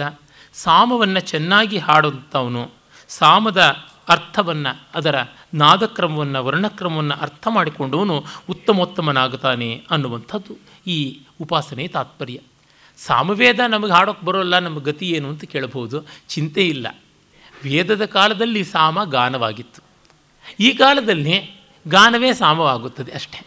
ನಮಗಂತೂ ಗೊತ್ತಿದೆ, ಗಾಂಧರ್ವ ವೇದ ಅನ್ನುವಂಥದ್ದು ಸಾಮವೇದದ ಉಪವೇದವಾದದ್ದು. ಅಂದರೆ ಏನರ್ಥ? The development of Sama is modern Indian music ಅಂತ. ಹೀಗಾಗಿ ಒಳ್ಳೆಯ ಸಂಗೀತವನ್ನು ಕೇಳಿದ್ರೆ, ಒಳ್ಳೆಯ ಸಂಗೀತವನ್ನು ಶ್ರುತಿಶುದ್ಧವಾಗಿ ಹಾಡಿದ್ರೆ ಅದು ಭಗವದ್ ಉಪಾಸನೆ ಆಗುತ್ತದೆ. ಏನಿಲ್ಲದೇ ಇದ್ದರೂ ನಮ್ಮ ಮನಸ್ಸಿಗೆ ನೆಮ್ಮದಿ ಸಿಗುತ್ತದೆ. ತುಂಬ ಮಧುರವಾಗಿ ಹಾಡಿದ್ರೆ ಅಕ್ಕಪಕ್ಕದವ್ರ ಮನಸ್ಸಿಗೂ ನೆಮ್ಮದಿ ಸಿಗುತ್ತದೆ. ಭುಕ್ತಿ ಮುಕ್ತಿದಾಯಕಂ ಅಂತ ನಾವು ಹೇಳ್ತೀವಲ್ಲ, ಆ ರೀತಿಯಾಗಿ it is for life and living ಎಲ್ಲವೂ ಆಗುವಂಥದ್ದು. ದುರ್ದೈವ ಏನೆಂದರೆ ನಮ್ಮಲ್ಲಿ ಈ ಗ್ರಂಥಗಳಿಗೆ ವ್ಯಾಖ್ಯಾನ ಮಾಡುವವರು ಅವನ್ನ ಅಪ್ಡೇಟ್ ಮಾಡಲಿಲ್ಲ ಅನ್ನುವಂಥ ಒಂದು ದುಃಖ ಕಾಡುತ್ತದೆ. ಅಂದರೆ ಸಾಮ ಅಂತಂದರೆ ಸಾಮವಾಗಿಯೇ ಹಾಡಬೇಕು ಅಂತನ್ನೋದು ಅದು ಕೇವಲ ವ್ಯಪದೇಶ. ಅದು ಸಂಕೇತ. ಗಾನರೂಪವಾಗಿ ಬೆಳಕೊಂಡು ಬರಬೇಕಾದದ್ದು ಉಪಾಸನಾ ವೇದ ಅನ್ನುವ ಅರ್ಥದಲ್ಲಿ, ಸಾಮದಲ್ಲಿಯೇ ನಮಗೆ ಗೊತ್ತಿದೆ, ಸಾಮವೇದದಲ್ಲಿ ಯಾವುದನ್ನು ಗ್ರಾಮಗೇಯ, ಅರಣ್ಯಗೇಯ ಅಂತೆಲ್ಲ ಹೇಳ್ತಾರೆ. ಊರಲ್ಲಿ ಹಾಡಬೇಕಾಗಿದ್ದು, ಕಾಡಲ್ಲಿ ಹಾಡಬೇಕಾಗಿದ್ದು ಮತ್ತು ಊಹ್ಯ ಗಾನ ಕಲ್ಪನೆ ಮಾಡಿಕೊಂಡು ಮನೋಧರ್ಮ ಸಂಗೀತ ಅಂತೀವಲ್ಲ, ಆ ರೀತಿಯಾಗಿ ಮಾಡಬೇಕಾದದ್ದು ಅಂತ. ಈಗ ಅವೆಲ್ಲ ನಿಬದ್ಧವಾಗಿಬಿಟ್ಟಿದೆ. ಮನೋಧರ್ಮ ಸಂಗೀತವನ್ನು ಹೇಗೆ ಹಾಡೋದು ಅಂತ ನಾವು ಕಲಿಸ್ಕೊಡ್ತೀವಿ. ಮನೋಧರ್ಮ ಸಂಗೀತ ಹೇಗೆ ಬಾಯ್ಪಾಠ ಮಾಡಬೇಕು ಅಂತ ಹೇಳ್ತೀವಿ ಅಂದರೆ ವದತೋ ವ್ಯಾಘಾತ. You do it on the spot so we give preparation ಅಂತಂದರೆ ಹೇಗೆ? ಜಿವ್ವಾ ಮೇಸ್ತಿ ನಮೇಸ್ತ್ಯುಕ್ತಿರ್ ಲಜ್ಜಾಯೇ ಯಾದೃಶಿ ಭವೇತ್ ಅಂತ ಅಭಿನವ್ ಗುಪ್ತ ಹೇಳ್ತಾನೆ. ಸ್ವಲ್ಪ ಒಂದು ನಿಮಿಷ ತಾಳಿ ಸರ್, ನಾನು ಬಾಯಿ ತೆಗಿತೀನಿ, ನಾಲಿಗೆ ಇದೆಯೋ ಇಲ್ವೋ ನೋಡಿ ಹೇಳಿಬಿಡಿ ಅಂತ ಯಾರನ್ನಾದ್ರೂ ಕೇಳಿದರೆ ಅದು ಎಷ್ಟು ಹಾಸ್ಯಾಸ್ಪದವೋ. ಆ ರೀತಿಯಾಗಿ ಮನೋಧರ್ಮ ಸಂಗೀತ, ಸ್ಪಾಂಟೆನಿಟಿ ಎಕ್ಸ್ಟೆಂಪೋರ್ ಅಂತಂತಕ್ಕಂಥದ್ದೆಲ್ಲ ಅದಕ್ಕೆ ತಯಾರಿ ಎನ್ನುವಂತೆ. ಹಾಗೆ ಊಹ್ಯಗಾನ ಅನ್ನುವುದು ಈಗಾಗಲೇ ವ್ಯವಸ್ಥಿತವಾದ ಗಾನ ಅಂತಂದರೆ ಊಹ್ಯಗಾನ ಅಲ್ಲ, ಅದು ಅನೂಹ್ಯಗಾನ ಹೀಗೆ ಅಲ್ಲಿ ಆ ರೀತಿ ನಿಂತದ್ದು ಮುಂದೆ ಸಪ್ತಸ್ವರಾತ್ಮಕವಾಗಿ ದ್ವಾದಶ ಸ್ವರಾತ್ಮಕವಾಗಿ ಬಗೆ ಬಗೆಯಲ್ಲಿ ಬೆಳೀತಾ ಬಂದದ್ದು ನೋಡ್ತೀವಿ. ಅವೆಲ್ಲದರ ಉಪಾಸನೆಯೂ ಕೂಡ ವೇದೋಪಾಸನೆಯೇ ಆಗಿದೆ ಆತ್ಮೋಪಾಸನೆಯೇ ಆಗಿದೆ ಅನ್ನುವಂಥದ್ದು ನಮಗೆ ಗೊತ್ತಾಗುತ್ತದೆ. ಅಲ್ಲಿಯೇ ಪ್ರಸಿದ್ಧವಾದ ಶಾಂತಿ ಮಂತ್ರ ಅಸತೋಮ ಸದ್ಗಮಯ ತಮಸೋಮ ಜ್ಯೋತಿರ್ಗಮಯ ಮೃತ್ಯೋರ್ಮ ಅಮೃತಂಗಮಯ ಅನ್ನುವ ಮಂತ್ರ ಕೂಡ ಬರುತ್ತದೆ. ಅಂದರೆ ವಾಯು, ಪ್ರಾಣ, ಆತ ಇದನ್ನು ಪ್ರತಿಪಾದನೆ ಮಾಡ್ತಾನೆ. ನನಗೆ ಮೃತ್ಯು ಬೇಡ, ಅಸತ್ತು ಬೇಡ, ಕತ್ತಲೆ ಬೇಡ, ಸಾವಿನಿಂದ ಬದುಕಿನ ಕಡೆಗೆ, ಕತ್ತಲೆಯಿಂದ ಬೆಳಕಿನ ಕಡೆಗೆ ಅಸತ್ಯದಿಂದ ಸತ್ಯದ ಕಡೆಗೆ ನಾನು ಹೋಗಬೇಕು ಅನ್ನುವಂಥ ತತ್ವ ಬರುತ್ತದೆ. ಅದಾದ ಮೇಲೆ ಬ್ರಹ್ಮವಸ್ತು ಒಂದೇ ಮೊದಲಿತ್ತು ಅಂತ ಹೇಳ್ತದೆ. ಆತ್ಮೈ ವೇದಮಗ್ರ ಆಸೀತ್ ಪುರುಷವಿಧ ಸೋನು ವೀಕ್ಷ ನಾಣ್ಯದಾತ್ಮನೋ ಅಪಶ್ಯತ್ ಸೋಹಮಸ್ಮೀತ್ಯಗ್ರೇ ವ್ಯಾಹರತ್. ಬ್ರಹ್ಮವಸ್ತು ಒಂದೇ ಇತ್ತಂತೆ. ಅದೆಲ್ಲವೂ ಆಗಿತ್ತು. ಆಮೇಲೆ ಅದು ತನಗಿಂತ ಬೇರೆಯಾದದ್ದನ್ನು ಯಾವುದನ್ನು ನೋಡಲಿಲ್ಲ. ನ ಅನ್ಯದಾತ್ಮನಃ ಅಪಶ್ಯತ್. ತನ್ನಿಂದ ಭಿನ್ನವಾದದ್ದನ್ನು ಯಾವುದನ್ನು ನೋಡಲಿಲ್ಲ. ಮತ್ತು ನಾನು ನಾನಾಗಿದ್ದೀನಿ, ಸೋಹಮಸ್ಮಿ ಅಂತ ಅದು ಅಂದುಕೊಳ್ಳತಂತೆ ಅಂತ. ಅಂದರೆ ಆತ್ಮ ಒಂದು ಬಿಟ್ಟು ಇನ್ಯಾವುದೂ ಇಲ್ಲ ಜಗತ್ತಿನಲ್ಲಿ ಬ್ರಹ್ಮವಸ್ತುವೇ ಆತ್ಮ, ಅದು ಬಿಟ್ಟು ಇನ್ಯಾವುದೂ ಇಲ್ಲ ಅನ್ನುವಂಥದ್ದನ್ನು ತೋರ್ಪಡಿಸುತ್ತದೆ. ಮತ್ತು ಆ ಬ್ರಹ್ಮವಸ್ತುವು ಸಕಲ ಪಾಪಗಳನ್ನು, ಸಕಲ ದ್ವಂದ್ವಗಳನ್ನು ನಾಶ ಮಾಡಿದ್ದರಿಂದ ಅದಕ್ಕೆ ಯಾವ ಕ್ಲೇಶವೂ ಬರಲಿಲ್ಲ, ಯಾವ ತೊಡಕು ಉಂಟಾಗಲಿಲ್ಲ ಅಂತನ್ನುವುದು ಬರುತ್ತದೆ. ಅಂದರೆ ನಾವು ಗಾಢ ನಿದ್ರೆಯಲ್ಲಿದ್ದಾಗ ನಮಗೆ ನಮ್ಮತನ ಬಿಟ್ಟು ಬೇರೆ ಯಾವುದೂ ಇಲ್ಲವಲ್ಲ, ಆ ರೀತಿಯಾದಂಥ ಒಂದು ನೆಮ್ಮದಿಯ ನೆಲೆ, ಅದು ಆತ್ಮನ ಆತ್ಯಂತಿಕವಾದ ನೆಲೆ. ಈ ಅಂತರ್ಮುಖಿತ್ವ ಒಮ್ಮೆ ಬಹಿರ್ಮುಖಿತ್ವವಾದಾಗ ಬ್ರಹ್ಮವಸ್ತುವಿಗೂ ಭಯ ಆಯಿತು ಅಂತ ಒಂದು ಕಲ್ಪನೆ. ಸೋಬಿಭೇತ್ ತಸ್ಮಾದೇಕಾಕಿ ಬಿಭೇತಿ. ಅದಕ್ಕೆ ಭಯವಾಯಿತಂತೆ. ಆವತ್ತಿನಿಂದಲೇ ಒಂಟಿಯಾಗಿದ್ದವ್ರಿಗೆ ಭಯ ಆಗತ್ತೆ ಎನ್ನುವ ತತ್ವ ಬಂತು ಅಂತ. ಇದು ಅರ್ಥವಾದ. ಒಂಟಿಯಾಗಿದ್ದೀನಿ ಅಂತ ಅನ್ನಿಸ್ಬೇಕು ಅಂದರೆ ಬೇರೆ ಖಾಲಿ ಇರಬೇಕಲ್ಲ. ಬ್ರಹ್ಮ ಬಿಟ್ಟು ಇನ್ಯಾವುದೂ ಇಲ್ಲ. ಮೇಲೆ ಬ್ರಹ್ಮ, ಕೆಳಗೆ ಬ್ರಹ್ಮ, ಅಕ್ಕ ಬ್ರಹ್ಮ, ಪಕ್ಕ ಬ್ರಹ್ಮ, ಎಲ್ಲವೂ ಬ್ರಹ್ಮ. ಹಾಗಿದ್ದಾಗ ಇದೊಂದು ಕಲ್ಪನೆ. ಆ ಕಲ್ಪನೆಯಲ್ಲಿ ಬ್ರಹ್ಮವೇ ಒಂಟಿಯಾಗಿತ್ತು, ತಬ್ಬಲಿ ಆಗಿಬಿಡ್ತು, ಭಯ ಆಯಿತು ತನಗೆ. ಆಗ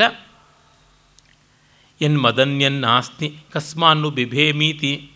ಆಮೇಲೆ ಯೋಚನೆ ಮಾಡ್ತಂತೆ, ನನಗಿಂತ ಭಿನ್ನವಾದದ್ದು ಇನ್ಯಾವುದೂ ಇಲ್ಲವಾದ್ದರಿಂದ ನಾನು ಯಾಕೆ ಭಯ ಪಡಬೇಕು ಅಂತ ಅಂದುಕೊಳ್ಳ ತಕ್ಷಣವೇ ಭಯಂ ವೀಯಾಯ ದ್ವಿತೀಯ ದ್ವೈ ಭಯಂ ಭವತಿ. ಕಸ್ಮಾಧಿ ಅಭ್ಯೈಷತ್ ಯಾತಕ್ಕಾಗಿ ನಾನು ಭಯ ಪಡಬೇಕು? ಎರಡನೇ ವಸ್ತುವೇ ಇಲ್ವಲ್ಲ. ಮಕ್ಕಳಿಗೆ ತಾಯಿ, ಗುಮ್ಮ ಬಂತು, ದೂರ ಹೋಗು. ಅಲ್ಲಿ ಗುಮ್ಮ ಬರ್ತದೆ ಮಲಗು, ಈ ರೀತಿಯಾಗಿ ಹೇಳೋದುಂಟು. ಆಗ ಮಕ್ಕಳು, ಎಲ್ಲಿ ಗುಮ್ಮ? ಕರ್ಕೊಂಡು ಬಾ ಕರ್ಕೊಂಡು ಬಾ ಅಂತ ಪೀಡಿಸಿದ್ರೆ, ಅಮ್ಮ, ಯಾವ ಗುಮ್ಮ ತಂದಾಳೋ? ತಾನಾಗಿಯೇ ಆ ಗುಮ್ಮನ ಭಯ ಹೋಗುತ್ತದೆ. ಸಾಯಣಾಚಾರ್ಯರ ಬಹಳ ಸುಂದರವಾದ ಒಂದು ಶ್ಲೋಕ ಉಂಟು, ಸುಭಾಷಿತ ಸುಧಾನಿಧಿಯಲ್ಲಿ. ಯಶೋದೆ ಮಜ್ಜಿಗೆ ಕಡಿತಾ ಇದ್ದಳು ಬೆಣ್ಣೆಗಾಗಿ. ಆ ಮಡಕೆಯೊಳಗೆ ಕಡಗೋಲನ್ನು ಇಟ್ಟು ಕಡಿತಾ ಇದ್ದರೆ ದೊಡ್ಡ ಶಬ್ದ ಬರ್ತಾ ಇತ್ತು, ಕಡಗೋಲಿನ ಚಲನದ ಮೂಲಕ ಆ ಮೊಸರಿನ ಗಡಿಗೆಯಲ್ಲಿ ಉಂಟಾಗ್ತಾ ಇದ್ದಂಥ ಪ್ರಕ್ಷೋಭದಿಂದ ಕೃಷ್ಣ ಕೇಳ್ತಾನೆ, ಕೋವಾ, ಘೋಷಣೆ ಮಾತನೋತಿ, ಕಲಶೆ ಮಾತರ್ವಾದ. ಅಮ್ಮ, ಈ ದೊಡ್ಡ ಮಡಿಕೆಯೊಳಗೆ ಯಾರು ಶಬ್ದ ಮಾಡ್ತಾ ಇದ್ದಾರೆ?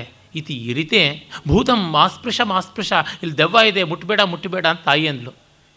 ಮಾಸ್ಪೃಶ ಮಾಸ್ಪೃಶ ಮಾಸ್ಪೃಶೇತಿ ಕಥಿತೋ ಮಾತ್ರ ಯಶೋದಾಸುತಃ. ಕೃಷ್ಣನಿಗೆ ಹೇಳಿದ್ಲು ತಾಯಿ, ಆಗ ಪಾಣಿಭ್ಯಾಂ ನವನೀತ ಮಂಡಮವಲಂ ಪ್ರೋದ್ಧತ್ಯ ಅದು ಯಾವ ಮಾಯದಲ್ಲೂ ಎರಡು ಕೈಯಿಂದಲೂ ಒಳಗಿದ್ದ ಬೆಣ್ಣೆ ಮುದ್ದೆ ತೇಲ್ತಾ ಇದ್ದನ್ನು ತಗೊಂಡು ಆಗ ಭೂತೇನ ಮೇ ದತ್ತಂ ದತ್ತಮಿತಿ ಪ್ರಮೋದ ಭರಿತ. ನಾನೆಲ್ಲ ತಗೊಂಡಿದ್ದು ದೆವ್ವಾನೇ ನನ್ನ ಕೈಗೆ ಇಟ್ಬಿಡ್ತು, ನಾನು ಏನು ಮಾಡಲಿ? ಇತಿ ಪ್ರಮೋದ ಭರಿತ, ಕೃಷ್ಣಸ್ಸ ಪುಷ್ಣಾತುವಹ ಅಂತ ಹೇಳ್ತಾರೆ. ಹೀಗೆ ಈ ರೀತಿಯಾದ ಲೀಲಾ ವಿನೋದಶೀಲ ಆ ಪರಮಾತ್ಮ ಹಾಗೆ ಭಯ ಅನ್ನೋದಕ್ಕೆ ಸೆಟದು ನಿಂತರೆ ಎಲ್ಲಿಂದ ಭಯ? ಯಾವ ರೀತಿಯಾಗಿ ಭಯ? ಒಮ್ಮೆ ಕಾಶಿಯಲ್ಲಿ ವಿವೇಕಾನಂದರು ಹೋಗ್ತಾ ಇದ್ದರೆ ಮಂಗಗಳ ರಾಶಿ ಬೆನ್ನತ್ತಂತೆ ಆಗ ಅವರು ನಿಂತಲ್ಲಿಯೇ ನಿಂತು ತೀಕ್ಷ್ಣವಾಗಿ ಅವುಗಳನ್ನು ನೋಡೋಕ್ಕೆ ಆರಂಭ ಮಾಡಿದಾಗ ಅವು ಹೋದವು ಅಂತ ಒಂದು ಕಥೆ ಉಂಟು. ಆದರೆ ಕೆಲವು ಕಥೆಗಳು ಹೇಳೋದಕ್ಕಾಗೋದಿಲ್ಲ. ನನ್ನ ಸ್ನೇಹಿತರೊಬ್ಬರು, ನಾನು ನಾಯಿಗಳನ್ನು ನೋಡಿ ಅಂಜಿಕೊಳ್ತಾ ಇದ್ದರೆ ನೀವು ಏನೂ ಮಾಡಬೇಡಿ. ನಿಂತಲ್ಲಿಯೇ ನಿಂತು ತೀಕ್ಷ್ಣವಾಗಿ ನೋಡಿ, ಶಾಂತವಾಗಿ ನೋಡಿ, ಸಾಕು ಅಂತ. ಆಮೇಲೆ ನಾನು ಒಂದಷ್ಟು ನಾಯಿಗಳ ಚಲನವಲನ ಅವುಗಳ ರೀತಿ, ನೀತಿ ಇತ್ಯಾದಿಗಳ ಬಗ್ಗೆ ಒಂದಷ್ಟು ಇಂಟರ್ನೆಟ್ಟಲ್ಲಿ ಅಧ್ಯಯನ ಮಾಡಿದೆ. ಅಧ್ಯಯನ ಮಾಡಿದ್ರೆ ಅಲ್ಲಿ ಕೊಟ್ಟಿದ್ದೇನಿತ್ತಂದರೆ ಎಂದೆಂದೂ ನೀವು ನಾಯಿನ ದುರ್ಗುಟ್ಟು ನೋಡಬೇಡಿ, ಯಾವ ಪ್ರಾಣಿಗೂ ಕಣ್ಣಲ್ಲಿ ಕಣ್ಣಿಟ್ಟು ನೋಡಬೇಡಿ. ನೀವು ನಿರಾತಂಕವಾಗಿರಿ, ಕೈ ಮಾತ್ರ ಬೀಸ್ತಾ ಇರಬೇಡಿ, ಕೈಗಳನ್ನು ಮುಷ್ಟಿ ಮಾಡಿಕೊಂಡು ಒಂದು ಮುಷ್ಟಿಯನ್ನು ಬಲಮುಷ್ಟಿಯನ್ನು ಕೊರಳಿನ ಕೆಳಗಿಟ್ಕೊಳ್ಳಿ ಸಾಕು ಅಂತ. ಆ ಮುದ್ರೆಯನ್ನು ಯಾಕೆ ಮಾಡಬೇಕು ನನಗೆ ಗೊತ್ತಿಲ್ಲ. ಅದು ಏನು ಯಾರು ಎಕ್ಸ್ಪೆರಿಮೆಂಟ್ ಮಾಡಿ ಎಂಥದ್ದು ಮಾಡಿದಾರೋ ಗೊತ್ತಿಲ್ಲ. ಈ ರೀತಿಯಾದದ್ದು. ಆಮೇಲೆ ನಾನು ನನ್ನ ಒಬ್ಬ ವೈದ್ಯ ಮಿತ್ರನನ್ನು ಕೇಳಿದೆ, ಹೌದು, ಹೀಗೆ ಮಾಡಬೇಕು ಅಂತ. ಏನು ಅಂತ ಕಾರಣ ಗೊತ್ತಿಲ್ಲ. ಆಮೇಲೆ ನಾನು ಊಹೆ ಮಾಡಿಕೊಂಡದ್ದು ಹೇಳ್ತಾ ಇದ್ದೀನಿ. ಯಾರಾದರೂ ವಿಶೇಷವಾದ ಜಿಜ್ಞಾಸುಗಳು ಅದನ್ನು ಬೆಳೆಸ್ಕೊಳ್ಬಹುದು. ಕೈ ಬೆರಳುಗಳು ಅವುಗಳಿಗೆ ಸಡಿಲವಾಗಿ ಬಿಟ್ಟಿದ್ದರೆ ಆ ಬೆರಳು ತುಂಡು ತುಂಡಾದ ಮೂಳೆಗಳಂತೆ ಕಾಣಿಸಿ ಮತ್ತಷ್ಟು ಕೆರಳುತ್ತವೆ, ಬಾಯಿ ಹಾಕೋದಕ್ಕೆ ಅನುಕೂಲವಾಗುತ್ತದೆ. ಮುಷ್ಟಿ ಮಾಡಿಕೊಂಡ್ರೆ ಅವು ಕೈಗಳನ್ನು ಬಾಯಿಂದ ಹಿಡಿಯೋದಕ್ಕೆ ಕಷ್ಟವಾಗುತ್ತದೆ. ಯಾವ ಅಂಗೋಪಾಂಗವು ಅವುಗಳ ಬಾಯಿಟಿಕೆಗೆ ಸಿಗುವಂತೆ ಇರಬಾರದು ಅನ್ನುವ ಅರ್ಥದಲ್ಲಿ ಅಂತ ಇರಲಿ. ಒಟ್ಟಿನಲ್ಲಿ ಭೀತಿ ಎನ್ನುವುದು ಒಂಟಿತನದಿಂದ ಬರುತ್ತದೆ ಅಂದರೆ ಅಲ್ಲ, ಜಂಟಿತನದಿಂದ ಅಲ್ಲ, ನಾನಾ ತಂಟೆತನದಿಂದ ಬರುತ್ತದೆ. ಎರಡನೇ ವಸ್ತುವೇ ಇಲ್ಲ ಅಂದಮೇಲೆ ಭಯ ಎಲ್ಲಿಂದ? Should I be attracted or repelled for that I should have one more pole ಆ ಇನ್ನೊಂದು ಇದ್ದಾಗ ನನಗೆ ಹತ್ತಿರಕ್ಕೆ ಬರುವ ಆಕರ್ಷಣೆಯೋ, ದೂರಕ್ಕೆ ಹೋಗುವ ವಿಕರ್ಷಣೆಯೋ ಉಂಟಾಗುತ್ತದೆ. ಆದರೆ ಎರಡರೊಳಗೂ ಕೂಡ ನಮಗೆ ಗೊತ್ತಿದೆ, ವಿಜ್ಞಾನ ಹೇಳ್ತಾ ಇದೆ. ಅಲ್ಲಿ ಎಲೆಕ್ಟ್ರೋಸ್ಟ್ಯಾಟಿಕ್ ಫೋರ್ಸಸ್ಸು ಕ್ರಿಯೇಟ್ ಆಗುತ್ತದೆ ಎಲೆಕ್ಟ್ರೋ ಮ್ಯಾಗ್ನೆಟಿಕ್ ಫೋರ್ಸಸ್ ಕ್ರಿಯೇಟ್ ಆಗುತ್ತವೆ ಅಟ್ರ್ಯಾಕ್ಷನ್ ಆ್ಯಂಡ್ ಡಿಪಲ್ಷನ್ನು ಒಂದು ವಸ್ತುವಿನ ಒಳಗೆ ಆಗ್ತಾ ಇದ್ದರೆ ಟೆನ್ಷನ್ನು, ಕಂಪ್ರೆಷನ್ನು ಇತ್ಯಾದಿಗಳು ಆಗುತ್ತವೆ ಅಂತ ಮೆಕ್ಯಾನಿಕಲಿಂದ ಮೊದಲುಗೊಂಡು ಎಲೆಕ್ಟ್ರಿಕಲ್ವರೆಗೂ ಬೇಕು ಬೇಕಾದಷ್ಟು ವ್ಯವಸ್ಥೆಗಳು ಅಲ್ಲಿವೆ, ಅವ್ಯವಸ್ಥೆಗಳಾಗುತ್ತವೆ ಅಂತ ಗೊತ್ತಿದೆ. ಆದರೆ ಎರಡನೇದು ಇಲ್ಲ ಅಂತಂದಾಗ ಏನಾಗುತ್ತದೆ? ಏನೂ ಇಲ್ಲ. ಅಂದರೆ no tension no compression no stress no strain ಅನ್ನುವಂತೆ ಬರುತ್ತದೆ. ಹಾಗಾಗಿ ಬ್ರಹ್ಮವಸ್ತುವಿಗೆ ಯಾವುದು ಇಲ್ಲವಲ್ಲ, ನಾನು ಯಾಕೆ ಭಯಪಡಲಿ ಅಂತ ನೆಮ್ಮದಿ ಆಯಿತು ಅಂತ. ಅನ್ಯವಸ್ತು ನಮಗಿಷ್ಟವಾದರೆ ನಾವು ಅದನ್ನು ಕಳ್ಕೊಳ್ತೀವೇನೋ ಅಂತ ಭಯ. ಅದು ಅನಿಷ್ಟವಾದರೆ ನಮಗದೇನು ತೊಂದರೆ ಮಾಡೀತು ಅನ್ನುವಂಥ ಭಯ. ಹೀಗಾಗಿ ಎರಡೂ ರೀತಿಯಲ್ಲಿಯೂ ಈ ಒಂದು ಅನ್ಯ ವಸ್ತುವಿನಿಂದ ಭಯ ಉಂಟು. ಹೀಗಾದ ಮೇಲೂ ಬ್ರಹ್ಮವಸ್ತುವಿಗೆ ಸ್ವಲ್ಪ ಬೋರ್ ಆಯಿತಂತೆ ಒಂಟಿಯಾಗಿದ್ದರಿಂದ ಸವೈನೈವ ರೇಮೆ, ಏನು ಎಂಜಾಯ್ಮೆಂಟ್ ಸಿಗಲಿಲ್ವಂತೆ, ತಸ್ಮಾದ್ ಏಕಾಕಿ ನರಮತೆ. ಹಾಗಾಗಿ ಒಂಟಿಯಾಗಿದ್ದವನಿಗೆ ಎಂಜಾಯ್ಮೆಂಟ್ ಅನ್ನೋದಿಲ್ಲ ಸದ್ವಿತೀಯ ಮೈಚ್ಛತೆ ಅದು ಎರಡನೆಯ ಸ್ಥಿತಿಯನ್ನು ಬಯಸ್ತಂತೆ. ಏನು ಮಾಡ್ತು ಅಂತಂದರೆ ಅದು ಮತ್ತೊಂದು ಹೆಣ್ಣನ್ನೋ ಗಂಡನ್ನೋ ಸೃಷ್ಟಿ ಮಾಡಿಕೊಳ್ಳಿಲ್ಲ, ಅದು ತಾನೇ ಎರಡೂ ಆಗ್ಬಿಡ್ತು ಅಂತ.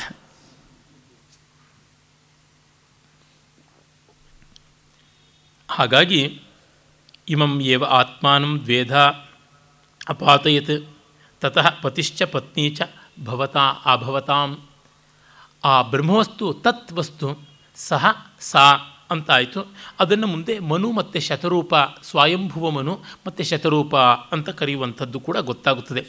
ಅಂದರೆ ನಾವು ಅಲ್ಲಿ ನೋಡುವಂಥದ್ದು ಕ್ರೈಸ್ತ ಮತದ ಪ್ರಕ್ರಿಯೆಯಲ್ಲಿ. ಕ್ರೈಸ್ತ ಅಂದರೆ ಸೆಮಿಟಿಕ್ ಅಂತೀವಲ್ಲ, ಜುಡಾಯಿಸಮು, ಇಸ್ಲಾಮು, ಕ್ರಿಶ್ಚಿಯಾನಿಟಿ ಎಲ್ಲವೂ ಸೇರಿಕೊಂಡಂಥದ್ದು ಬೈಬಲ್ನಲ್ಲಿ ಬರುವಂಥದ್ದು. ಪರಮಾತ್ಮ ಗಂಡನ್ನು ನಿರ್ಮಾಣ ಮಾಡಿ, ಗಂಡಿನ ಪಕ್ಕೆಲುಬಿಂದ ಹೆಣ್ಣನ್ನು ನಿರ್ಮಾಣ ಮಾಡದ ಹೀಗುಂಟು. ಆದರೆ ಇಲ್ಲಿ ಪರಮಾತ್ಮ ಅನ್ನುವ ವಸ್ತುವೇ ಗಂಡೂ ಆಗಿ ಹೆಣ್ಣೂ ಆಗಿ ಅಭಿವ್ಯಕ್ತಿಯನ್ನು ತಳೆಯಿತು ಅಂತ. ಹಾಗೆ ನೋಡಿದಾಗ ನಮಗೆ ಗೊತ್ತಾಗುತ್ತದೆ, ಎಲ್ಲವೂ ಬ್ರಹ್ಮವೇ ಆಗಿರುವಂಥದ್ದು ಅಂತ. ಅಲ್ಲಿ ಒಂದು ಎಕ್ಸ್ಟ್ರೇನಿಯಸ್ ಥಿಂಗ್ ಎಲ್ಲವನ್ನು ನಿರ್ಮಾಣ ಮಾಡಿದೆ ಅಂತ ಗೊತ್ತಾಗುತ್ತದೆ.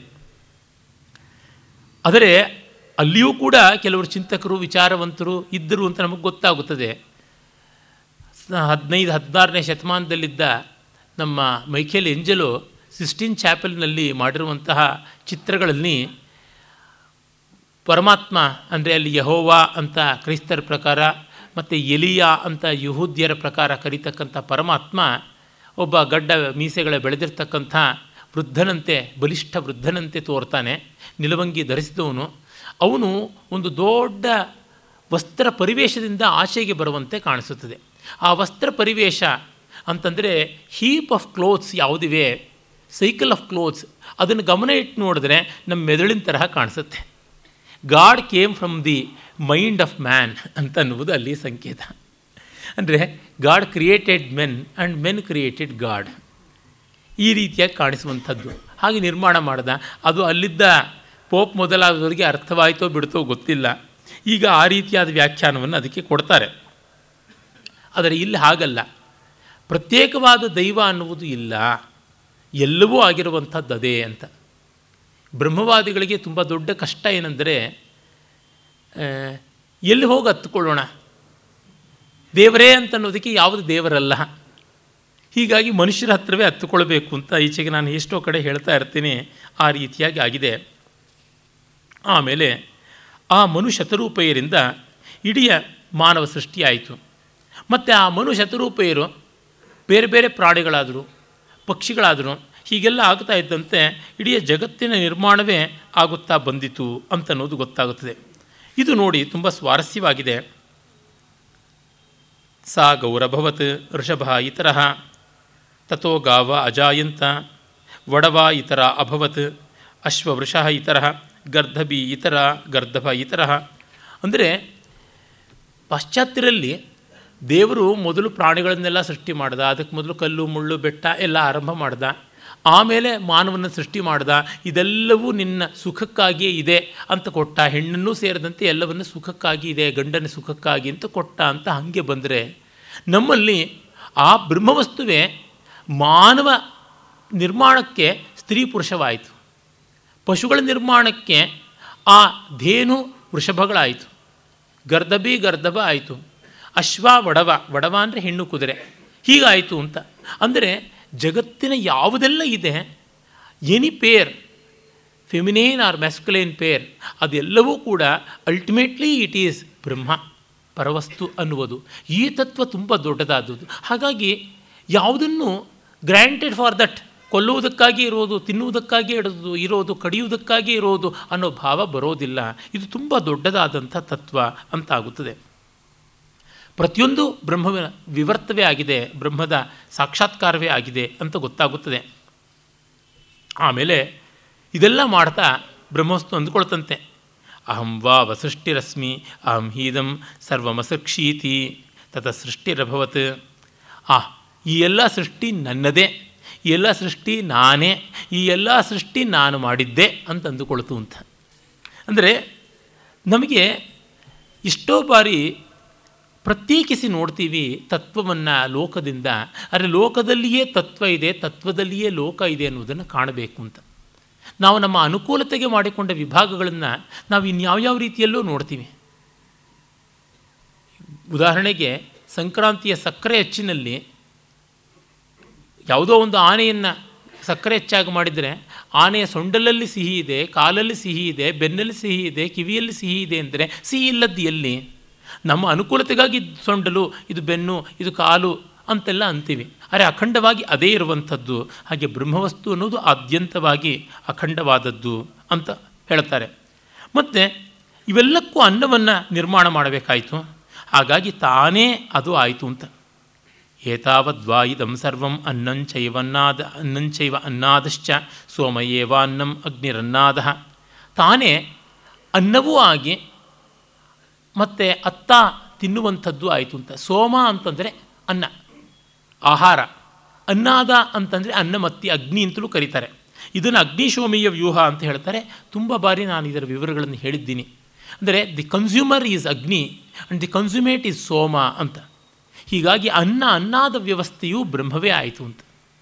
ಇದು ನಿಜವೇ ಅಲ್ಲವೇ ನೋಡಿ, ಒಂದು ಗಿಡದಲ್ಲಿ ಬಿಟ್ಟ ಹಣ್ಣೋ, ಕಾಯೋ, ಧಾನ್ಯವೋ ಅದು ಮಾನವರಿಗೆ, ಪಶುಗಳಿಗೆ ಸೇರಿ.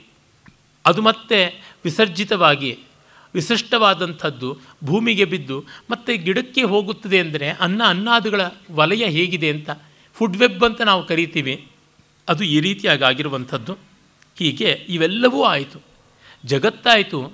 ಜಗತ್ತಿನ ವ್ಯವಸ್ಥೆಯಾದ ಅನ್ನ ಅನ್ನಾದಗಳ ರೂಪಣವೂ ಕೂಡ ಆಯಿತು. ತದ್ಯೇದಂ ತರ್ಹ್ಯವ್ಯಾಕೃತಮಾಸೀತ್ ತನ್ನಾಮರೂಪಾಭ್ಯಾಮೇವ ವ್ಯಾಕ್ರಿಯತ. ವ್ಯಾಕ್ರಿಯತ. ಮತ್ತು ಇನ್ನೊಂದು ಹೇಳುತ್ತದೆ, ಈ ಜಗತ್ತು ಅವ್ಯಕ್ತವಾಗಿತ್ತು, ಆಮೇಲೆ ಬ್ರಹ್ಮವಸ್ತು ಇದನ್ನು ನಾಮರೂಪಾತ್ಮಕವಾಗಿ ಮಾಡ್ತು ಅಂತ. ಇವೆಲ್ಲ ಬೇರೆ ಬೇರೆ ಪ್ಯಾಟರ್ನ್ಸ್ ಬೇರೆ ಬೇರೆ ಮಾಡೆಲ್ಸ್ ಆಫ್ ಕ್ರಿಯೇಷನ್ ಅಂತ. ಕಾಸ್ಮಾಲಜಿ ಎನ್ನುವಂಥ ಒಂದು ಶಾಸ್ತ್ರ ಇದೆ. ತುಂಬ ವಿಶೇಷವಾಗಿ ಈಗ ಎಲ್ಲರೂ ಓದ್ತಾ ಇದ್ದಾರೆ ಅದನ್ನು. ನಮ್ಮ ಸನಾತನ ಧರ್ಮೀಯರ ಕಾಸ್ಮಾಲಜಿಯ ಥೀರೀಸ್ ಅಂತ ಏನಿವೆ, ಅವನ್ನು ನಾವಿಲ್ಲಿ ಕಾಣ್ತೀವಿ. ವಸ್ತುತಃ ವೇದಾಂತಿಗಳಿಗೆ ಸೃಷ್ಟಿಯೇ ದೊಡ್ಡದಲ್ಲ, ನ ಸೃಷ್ಟಿಯಾಂ ಪರಮಾರ್ಥತ. ಸೃಷ್ಟಿಯನ್ನು ಉಪೇಕ್ಷೆ ಮಾಡುವುದು ಅಂತಲ್ಲ. ಹೀಗೆ ಆಯಿತು ಸೃಷ್ಟಿ ಅಂತ ಹೇಳುವ ಯಾವ ಥಿಯರಿಯೂ ಆಬ್ಸಲ್ಯೂಟ್ ಅಲ್ಲ. ವಸ್ತುತಃ ನಾವು ಸೃಷ್ಟಿಗೆ ಮೊದಲಿದ್ದಲ್ಲಿ ಸೃಷ್ಟಿ ಹೇಗಾಯಿತು ಅಂತ ಹೇಳ್ಬೋದಾಗಿತ್ತು. ಮಾಡುವುದಷ್ಟು ಸ್ಪೆಕ್ಯುಲೇಷನ್ಸು ಹೀಗೆ ಬಂದಿರ್ಬೋದು, ಹಾಗೆ ಬಂದಿರ್ಬೋದು ಅಂತ ಹೇಳಿಬಿಟ್ಟು. ಕಳ್ಳತನ ನಾವು ನೋಡಿಲ್ಲದೆ ಇದ್ದಾಗ ಪ್ರಾಯಶಃ ಶರ್ಲಾ ಕೋಮ್ಸ್ಗೆ ಆಗುತ್ತೋ ಏನೋ, ಅವನ ಕೈಯಲ್ಲೂ ಆಗದೇ ಇದ್ದದ್ದುಂಟು. ಶರ್ಲಾ ಕೋಮ್ ಸ್ಟೋರೀಸಲ್ಲಿ ಮೊತ್ತ ಮೊದಲು ಬರ್ತಕ್ಕಂಥದ್ದೇ ಸ್ಕ್ಯಾಂಡ್ಲೆಟ್ ಬೊಹಿಮಿಯಾ. ಅಲ್ಲಿ ಅವನು ದಟ್ ಲೇಡಿ ಅಂತಲೇ ಹೇಳ್ತಾ ಇರ್ತಾನೆ ಅವಳಿಗೆ. ಅವಳು ಅವನಿಗೆ ಏಳ್ಕೆರೆ ನೀರು ಕುಡಿಸಿ ಹೊರಟೋಗ್ಬಿಡ್ತಾಳೆ, ಒಂದು ಫೋಟೋಗ್ರಾಫ್ ಸಿಗದಂತೆ ಮಾಡಿಕೊಳ್ತಾಳೆ. ಬಹಳ ಸೊಗಸಾಗಿರ್ತಕ್ಕಂಥದ್ದು ಆ ಕಥೆ. ಅಂದರೆ ತೆಲುಗಿನಲ್ಲಿ ಆದಿಲೋ ಹಂಸಪಾದು ಅಂತಾರೆ. ನಡೆಯುವಾಗಲೇ ಎಡವದ್ರು ಅಂತ, ಮೊದಲನೇ ಹೆಜ್ಜೆಯಲ್ಲೇ ಎಡವದ್ರು ಅಂತ. ಹಾಗೆ ಶುರುವಾಗುತ್ತೆ ಶರ್ಲಾಕುಮ್ ಸ್ಟೋರೀಸು. ಆದರೆ ಇವೆಲ್ಲ ಕಡೆಗೆ ನಾವು ಎಷ್ಟು ನಿರ್ಣಯ ಮಾಡಿಕೊಂಡ್ರು ಕಡೆಗೆ ಊಹಾಪೋಹಗಳಲ್ಲೇ ಬರುವಂಥದ್ದು. ಸೃಷ್ಟಿಯ ಬಗೆಗೆ ತುಂಬ ಚರ್ಚೆಗಳು ನಿಲ್ಲುವಂಥದ್ದಲ್ಲ. ನಮ್ಮ ವಿಜ್ಞಾನ ಮಾಡಿ ಒಂದಷ್ಟು ಬೆಳವಣಿಗೆ ಆಗಬಹುದು. ಆದರೆ more the development farther is the truth ಅಂತ ಗೊತ್ತಾಗುತ್ತದೆ. ಒಂದೊಂದನ್ನು ಹುಡುಕ್ತಾ ಹುಡುಕ್ತಾ ಹೋದಾಗ, ಈಗ ನೋಡಿ ಒಂದು ಪರಮಾಣುವಿನಲ್ಲಿ ಎಷ್ಟು ಎಷ್ಟು ಒಳಗಿನ ಅಂಶಗಳಿವೆ ಅಂತ. ಮೊದಲು ಆಟಮ್ ಈಸ್ ಇಂಡಿವಿಸಿಬಲ್ ಅನ್ನೋದ್ರಿಂದ ಶುರು ಮಾಡಿ, ಅದು ಡಿವಿಸಿಬಲ್ ಅಂತ ಮಾಡಿ ಪ್ರೋಟಾನ್ ಎಲೆಕ್ಟ್ರಾನ್ ನ್ಯೂಟ್ರಾನ್ ಅಂತ ಮಾಡಿಬಿಟ್ರು, ಈಗ ಇನ್ನೂರು ದಾಟಿವೆ ಅಂತ ನಾನು ಕೇಳಿದ್ದೀನಿ. ಎಷ್ಟು ಆಗಿದೆಯೋ ನನಗೆ ಗೊತ್ತಿಲ್ಲ. ಅವುಗಳನ್ನು ಟ್ರ್ಯಾಕ್ ಇಡ್ತಕ್ಕಂಥ ಹುಚ್ಚು ನನಗೆ ಹೋಯಿತು. ಎಷ್ಟೆಷ್ಟು ಎಷ್ಟೆಷ್ಟು ಆ್ಯಡ್ ಆಗ್ತಾ ಹೋಗ್ತಾ ಇರುತ್ತೆ ಅಂತ. ಪಾರ್ಟಿಗಳು ಬದಲಾಯಿಸ್ತಾ ಇದ್ದಂಥ ರೀತಿಯಲ್ಲಿ ರಾಜಕೀಯ ವ್ಯಕ್ತಿಗಳು, ಇವುಗಳ ಸಂಖ್ಯೆಗಳು ಬದಲಾಗ್ತಾ ಇರುವಂಥದ್ದನ್ನು ನಾವು ನೋಡ್ತೀವಿ. ಏನು ಹೇಳೋಣ? ಈ ಮಟ್ಟಕ್ಕೆ ಹುಡುಕದಷ್ಟು ಮುಂದೆ ಹೋದಷ್ಟು ಗುರಿ ದೂರವಾಗುತ್ತದೆ ಎನ್ನುವ ಒಂದು ವಿಲಕ್ಷಣತೆ ಕಾಣಿಸುತ್ತದೆ. ಅವಧಾನಗಳಲ್ಲಿ ಯಾರಾದರೂ ಸಮಸ್ಯೆ ಪೂರ್ಣ ಮಾಡೋದಿದ್ರೆ ಕೊಡಬಹುದು ನಡೆದಷ್ಟು ಗುರಿ ದೂರ ಮಂಕುತಿಮ್ಮ ಅಂತ. ಇದು ಸೃಷ್ಟಿಯಲ್ಲಿ ಕಾಣಿಸುವಂಥದ್ದು. ಮರೀಚಿಕ ಅಂತಂತೀವಲ್ಲ ಮೃಗಮರೀಚಿಕ ಅಂತ ಚೇಸಿಂಗ್ ದಿ ಬೇರೇಜ್ ಹಾಗೆ ಹೋಗ್ತಾ ಇರ್ತದೆ ಆ ಮಧ್ಯದಲ್ಲಿ ಎಷ್ಟೋ ಅನುಕೂಲಗಳಾಗುತ್ತವೆ ಎಲ್ಲೋ ನೀರಿದೆ ಅಂತ ಓಡುತ್ತೆ ಜಿಂಕೆ, ಓಡ್ತಾನೆ ಇರ್ತದೆ ಆಗ ನೀರು ಸಿಗದೆ ಹೋಗ್ಬೋದು. ಮಧ್ಯೆ ಹುಲ್ಲು ಸಿಗ್ಬೋದು ಬಂಗಾರ ಸಿಗ್ಬೋದು ವಜ್ರ ಸಿಗ್ಬೋದು ಏನೂ ಸಿಗ್ಬೋದು ಆದರೆ ಅದಕ್ಕೆ ಬೇಕಾಗಿರೋದು ನೀರು. ನೀರು ಸಿಗದೆ ಮಧ್ಯೆ ಸತ್ತು ಹೋಗ್ಬಿಡ್ಬೋದು ಅದು. ಆದರೆ in that process in that journey it can achieve so many things ನಮಗೆ ಗೊತ್ತಿದೆ ಆಲ್ಕೆಮಿ ಅಂತ ಏನು ಹೇಳ್ತೀವಿ? ರಸವಿದ್ಯೆ. ಆಮೇಲೆ ಈ ವೈದ್ಯಕ ಶಾಸ್ತ್ರ ಇವೆಲ್ಲ ಸೇರಿಕೊಂಡು ಬಂದದ್ದು. ಬಂಗಾರವನ್ನು ಮಾಡಬೇಕು, ಅಜರಾಮರರಾಗಬೇಕು. ಅಮೃತವನ್ನು ಸಿದ್ಧಿಸಬೇಕು ಅಥವಾ ಬಂಗಾರವನ್ನು ಸಿದ್ಧಿಸ್ಕೊಳ್ಬೇಕು ಅಂತ ಅಂದುಕೊಂಡು ಹೋದರು. ಎರಡೂ ಸಿದ್ಧಿ ಆಗಲಿಲ್ಲ. ಇನ್ನೆಷ್ಟೆಷ್ಟೋ ಬಂದವು ಅನ್ನುವುದು ನಮಗೆ ಗೊತ್ತಿದೆ. ಆ ಕಾರಣದಿಂದಲೇ ರಸಾಯನಶಾಸ್ತ್ರ ವೈದ್ಯಕ ಶಾಸ್ತ್ರ ಇತ್ಯಾದಿಗಳು ಎಷ್ಟೋ ಬೆಳೆದವು ಅಂತ. ಹಾಗೆ ಬೆಳೆಯುವಂಥದ್ದು ಎಷ್ಟೋ ಆಗಬಹುದು. ಆದರೆ ಒಂದಂತೂ ನಿಜ. ಏನಂದರೆ ಇವೆಲ್ಲ ಥಿಯರೀಸ್. ಆ ಥಿಯರೀಸನ್ನು ಕೆಲವರಿಗೆ ಚಟ ಉಂಟು. ಸಾಕಷ್ಟು ಥಿಯರೀಸ್ ತಿಳ್ಕೊಂಡಿದ್ದೀವಿ ಅಂದರೆ ಒಂದು ಸಮಾಧಾನ. ಅದನ್ನು ವೇದ ಹೇಳುತ್ತೆ. ಬೊಗಳೋ ನಾಯಿಗೆ ಒಂದೆರಡು ಮೂಳೆ ತುಂಡು ಹಾಕಬೇಕು ಅಂತ. ಚಪ್ಪರಿಸ್ತಾ ಇರಿ, ಎಷ್ಟು ಬೇಕಾದ್ರೂ ಕಚ್ತಾ ಇರಿ ಅಂತ.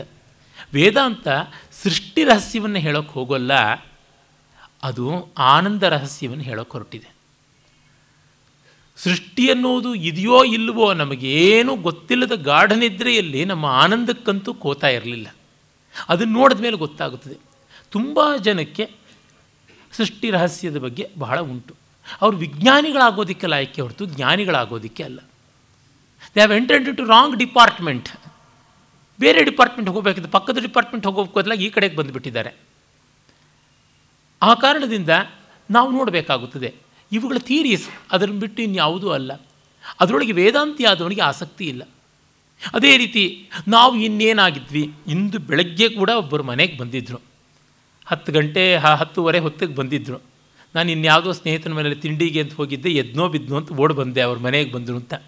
ಬಹಳ ಗಂಭೀರವಾದಂಥ ಒಂದು ಪ್ರಶ್ನೆ ಕೇಳಿದ್ರು ಅವರು.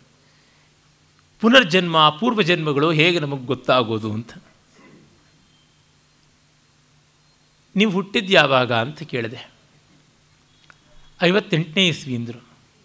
ಹಾಗಿದ್ದರೆ ಅರವತ್ತ್ಮೂರನೇ ಇಸ್ವಿ, ಫೆಬ್ರವರಿ ಇಪ್ಪತ್ನಾಲ್ಕನೇ ತಾರೀಕು ನೀವು ಏನು ಮಾಡಿದ್ರಿ ಹೇಳಿ ಅಂತ. ಈ ಜನ್ಮದಲ್ಲೇ ಅಲ್ವಾ? ಏನು ಮಾಡಿದ್ರಿ? ಇನ್ನೂ ಸ್ಪೆಸಿಫಿಕ್ಕಾಗಿ ಹೇಳ್ತೀನಿ. ಬೆಳಗ್ಗೆ ಒಂಬತ್ತು ಗಂಟೆ ಮೂವತ್ತೈದು ನಿಮಿಷ ಇಪ್ಪತ್ನಾಲ್ಕು ಸೆಕೆಂಡ್ನಲ್ಲಿ ಏನು ಮಾಡಿದ್ರಿ ಅಂತ. ಇದೇ ನಿಮಗೆ ಗೊತ್ತಿಲ್ಲದೆ ಬೆಲೆ ಅದೇನು ಗೊತ್ತಾಗಬೇಕಾಗಿದೆ? ಏನೂ ಮಾಡಿರೋದಿಲ್ಲ. ನೀವು ಸ್ಕೂಲ್ಗೆ ಹೋಗಲ್ಲ ಹಠ ಮಾಡಿರ್ತೀರ, ಅಮ್ಮ ಎರಡು ರಪ್ಪ ಬಡ್ದಿರ್ತಾಳೆ ಅಷ್ಟೇ. ಇನ್ನೇನೂ ಆಗಿರೋದಿಲ್ಲ. ಐದು ವರ್ಷದ ಹುಡುಗನಿಗೆ ಇನ್ನೇನು ಘನ ಕೆಲಸ ಆಗೋದಕ್ಕೆ ಸಾಧ್ಯ? ಅಂದರೆ ಪೂರ್ವ ಪೂರ್ವಜನ್ಮ, ಪುನರ್ಜನ್ಮ ಇತ್ಯಾದಿಗಳಲ್ಲಿ ಈ ಜನ್ಮವನ್ನೇ ಬಿಟ್ಬಿಡ್ತೀವಲ್ಲ? ನನ್ನ ಸಹಾಧ್ಯಾಯಿ ಒಬ್ಬ ಇದ್ದ ರಾಮಕೃಷ್ಣನ್ ಅಂತ ಅವನ ಹೆಸರು. ಅವನು ಚೆನ್ನಾಗಿ ಟೆಸ್ಟ್ ಅಸೈನ್ಮೆಂಟ್ಗಳಲ್ಲಿ ಓದ್ಕೊಂಡು ಬಂದು ಕಾಪಿ ಮಾತ್ರ ಮಾಡ್ತಾ ಇದ್ದ, ಅವ್ರದ್ದು ಇವ್ರದ್ದು ಎಲ್ಲ. ಯಾಕೆಂದರೆ ಅವ್ರು ಇನ್ನೇನಾದ್ರು ವಿಶೇಷವಾಗಿ ಓದ್ಕೊಂಡು ಬಿಟ್ಟಿದ್ರಿ ಅಂತ. ಈ ರೀತಿಯಾದ ಸಿದ್ಧಮನ್ನಂ ಪರಿತ್ಯಜ್ಯ ಭಿಕ್ಷಾಮಠತಿ ದುರ್ಮತಿ ಎನ್ನುವ ಗಾದೆ ಆಗ್ಬಿಡ್ತದೆ. ಅಂದರೆ ನಾವು we are so obsessed with others but not with ourselves ಅವ್ರ ಮನೇಲಿ ಏನಾಗ್ತಾ ಇದೆ? ಇವ್ರ ಮನೇಲಿ ಏನಾಗ್ತಾ ಇದೆ? ನಮ್ಮ ಮನೇಲಿ ಏನಾಗ್ತಾ ಇದೆಯೋ ಗೊತ್ತೇ ಇಲ್ಲ. ನಮ್ಮ ಮನದಲ್ಲಿ ಏನಾಗ್ತಾ ಇದೆಯೋ ಮೊದಲಿಗೆ ಗೊತ್ತಿಲ್ಲ. ಆ ಮಟ್ಟದ ಪೀಪಿಂಗ್ ಟಾಮ್ಸ್ ಆಗಿಬಿಟ್ಟಿದ್ದೀವಿ ನಾವು. ಯಾರ ಬಾತ್ರೂಮ್ ಒಳಗೆ ಏನು ನಡೆಯುತ್ತೆ ಅಂತ ನೋಡ್ತಾ ಇರ್ತೀವಿ. ನಾವು ಸ್ನಾನ ಮಾಡೋದೇ ಮರೆತು ನಾರ್ತಾ ಇರ್ತೀವಲ್ಲ. ಈ ವಿಷಯಕ್ಕೆ ಬಂದಾಗ ಈ ಥಿಯರೀಸ್ ಅನ್ನುವುದು ಒಂದು ಮಟ್ಟದ ಅಹಂಕಾರ ತುಷ್ಟಿಗಾಗಿ ಬೇಕು. ಸಾಮಾನ್ಯ ನೀವು ಮಕ್ಕಳ ಹತ್ರಕ್ಕೆ ಮಾತಾಡುವಾಗ ಅದು ಈ ಕಾಲದ ಮಕ್ಕಳ ಬಹಳ ಕಷ್ಟ. ಗ್ರಹಚಾರ ತಪ್ಪಿ ನನ್ನಂಥವನ್ನ ಈ ಮಾಮ ಅದು ತಿಳ್ಕೊಂಡಿದ್ದಾರೆ, ಇದು ತಿಳ್ಕೊಂಡಿದ್ದಾರೆ, ಏನೂ ಜ್ಞಾಪಕ ಇಟ್ಕೊಂಡಿದ್ದಾರೆ ಅಂತ ಶುರು ಮಾಡಿಬಿಡ್ತಾರೆ. ಈಚೆಗೆ ಕೆಲವು ತಿಂಗಳ ಹಿಂದೆ ಒಬ್ಬರು ಸ್ನೇಹಿತರ ಮನೆಗೆ ಹೋಗಿದ್ದೆ. ಆಗ ಅವರ ಹುಡುಗ, ನಾನು ಬರ್ತೀನಿ ಅಂತ ಗೊತ್ತಾಗಿ ಒಂದು G R E GMAT TOEFL ಎಲ್ಲ ಪರೀಕ್ಷೆನೂ ಸೇರಿಸಿದಂಥ ಒಂದು ಭಯಂಕರವಾದ ಕ್ವಶನ್ ಪೇಪರ್ ಸಿದ್ಧ ಮಾಡಿಕೊಂಡಿದ್ದ. ಇವ್ರ ಮನೆ ಆತಿಥ್ಯವೂ ಸಾಕು, ನನಗೆ ತಿಥಿಯೂ ಸಾಕು ಅನ್ನೋ ತರಹ ಆಯಿತು. ನಾನು ಹೇಳಿದೆ, ಅಪ್ಪ, ನಿನಗೆ ನಿನ್ನ ತಂದೆ ತಾಯಿಗಳು ನನ್ನ ಬಗ್ಗೆ ಏನು ಕಲ್ಪನೆ ಕೊಟ್ಟರು ಅದಕ್ಕೆ ಸಂಪೂರ್ಣವಾದ ವಿಷಾದ ಉಂಟು. ನಾನು ಯಾವ ವಸ್ತುವಿನ ಮೇಲೂ ಕವಿತೆ ಹೇಳ್ತೀನಿ ಹೊರತುನುವೆ ಅದಕ್ಕೆಲ್ಲದಕ್ಕೂ ಹಿಂದೆ ಇರತಕ್ಕಂಥದ್ದು, ಮುಂದೆ ಇರತಕ್ಕಂಥದ್ದು ಕಾರ್ಯಕಾರಣ ಸಂಬಂಧಗಳನ್ನು ಹೇಳುವವನು ಅಲ್ಲ, ಜ್ಞಾಪಕ ಇಡುವವನು ಅಲ್ಲ ಅಂತ. ಇನ್ನು ಕೆಲವರು, ನಾವು ಯಾರು ಗೊತ್ತಾಗಲಿಲ್ವಾ? ನಮ್ಮ ಮುಖ ಗೊತ್ತಾಗಲಿಲ್ವಾ? ನೀವು ನಾವು ಜ್ಞಾಪಕ ಆಗೋಲ್ವಾ? ನೀವು ಕಾಳಿದಾಸನ ಪದ್ಯವೇ ಜ್ಞಾಪಕ ಇಡೋದಕ್ಕೆ, ಮೇಘದೂತ್ವೆ ಅಥವಾ ಭರ್ತೃರೇ ವೈರಾಗ್ಯ ಶತಕವೇ? ನಿಮ್ಮನ್ನು ನೆಂದ್ರೇನೆ ಜಗತ್ತಿನ ಬಗ್ಗೆ ವೈರಾಗ್ಯ ಬಂದುಬಿಡುತ್ತೆ.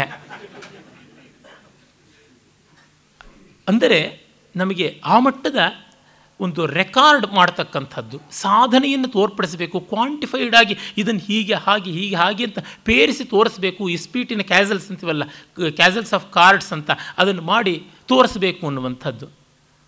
ಅದನ್ನು ವೇದಾಂತ ತಪ್ಪು ಅನ್ನಲ್ಲ. ಅದು ವೇದಾಂತ ಅಲ್ಲ ಅಂತ ಅನ್ನತ್ತೆ ಅಷ್ಟೆ, ಇನ್ನೇನೂ ಅಲ್ಲ.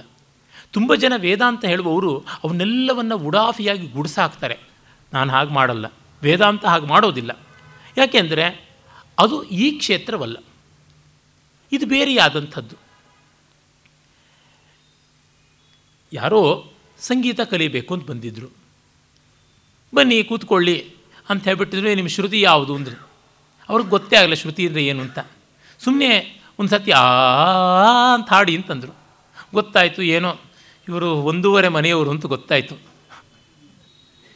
ಒಂದೂವರೆ ಅಂತ, ದೇಡ್ ಅಂತಂತಾರಲ್ಲ, ಆ ರೀತಿಯಾಗಿ ಒಂದೂವರೆ ಬುದ್ಧಿ, ಒಂದೂವರೆ ಮನೆ ಶ್ರುತಿ ಅಂತಂದರು. ಸಾಪಾಸ ಹಾಡಿಸಿದ್ರು.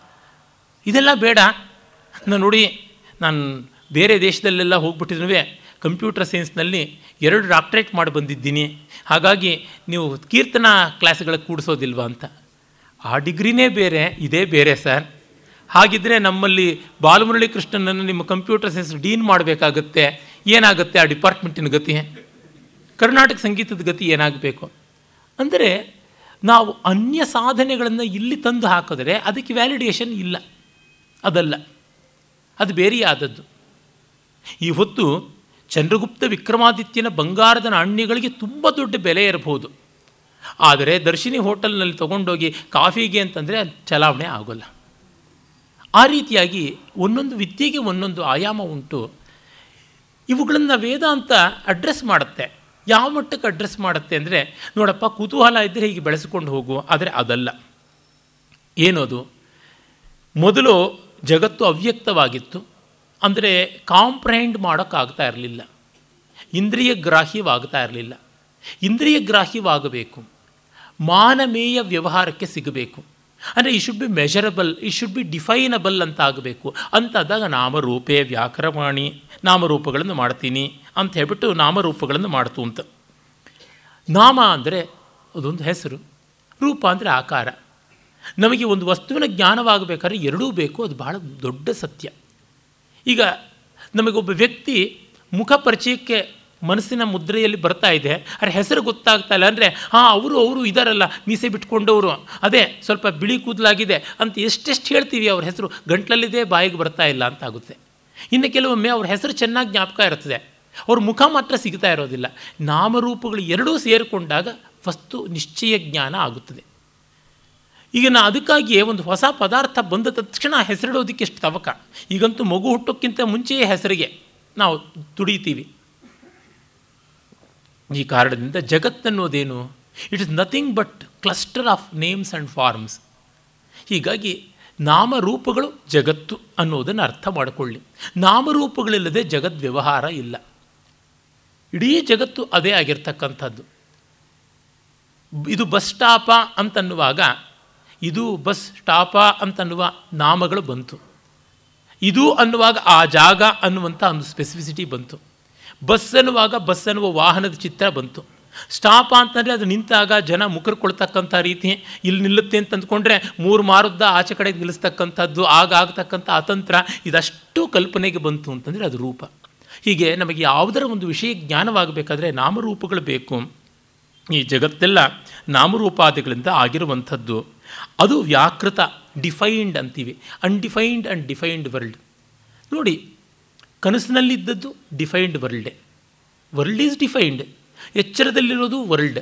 ಆದರೆ ಗಾಢನಿದ್ರೆಯಲ್ಲಿ ಯಾವುದೂ ಇರಲಿಲ್ಲ. ಹಾಗಾಗಿ ಗಾಢನಿದ್ರೆಯಲ್ಲಿ ಯಾವ ಶಬ್ದವನ್ನು ಜ್ಞಾಪಿಸ್ಕೊಳ್ಳೋಕ್ಕಾಗೋಲ್ಲ ಬೇರೆಯವ್ರಿಗೆ ಇವನು ಗೊರಕೆ ಶಬ್ದ ಕೇಳಿಸ್ಬೋದಷ್ಟೇ ಹಾಗೆಯೇ ಗಾಢನಿದ್ರೆಯಲ್ಲಿ ಅವ್ರಿಗೆ ಯಾವ ರೂಪವೂ ಇಲ್ಲ, ಯಾವ ನಾಮವೂ ಇಲ್ಲ. ಅದು ಸೃಷ್ಟಿಪೂರ್ವತ, ಇನ್ಯಾವುದೂ ಅಲ್ಲ. ಪುನರ್ಜನ್ಮವೋ ಪೂರ್ವಜನ್ಮವೋ ಎಲ್ಲವೂ ಗಾಢನಿದ್ರೆ ಸುಷುಪ್ತಿ ಇದ್ದೇನೆ ಮೋಕ್ಷವೋ, ಸ್ವರ್ಗವೋ, ನರಕವೋ, ಅದು ಹಾಗೇ ಇರತಕ್ಕಂಥದ್ದು ಅಂತ. ಹೀಗಾಗಿ ಆ ಒಂದು ನಾಮರೂಪಾತ್ಮಕವಾದಂಥ ಜಗತ್ತು ಹೀಗೆ ನಿರ್ಮಿತವಾಯಿತು.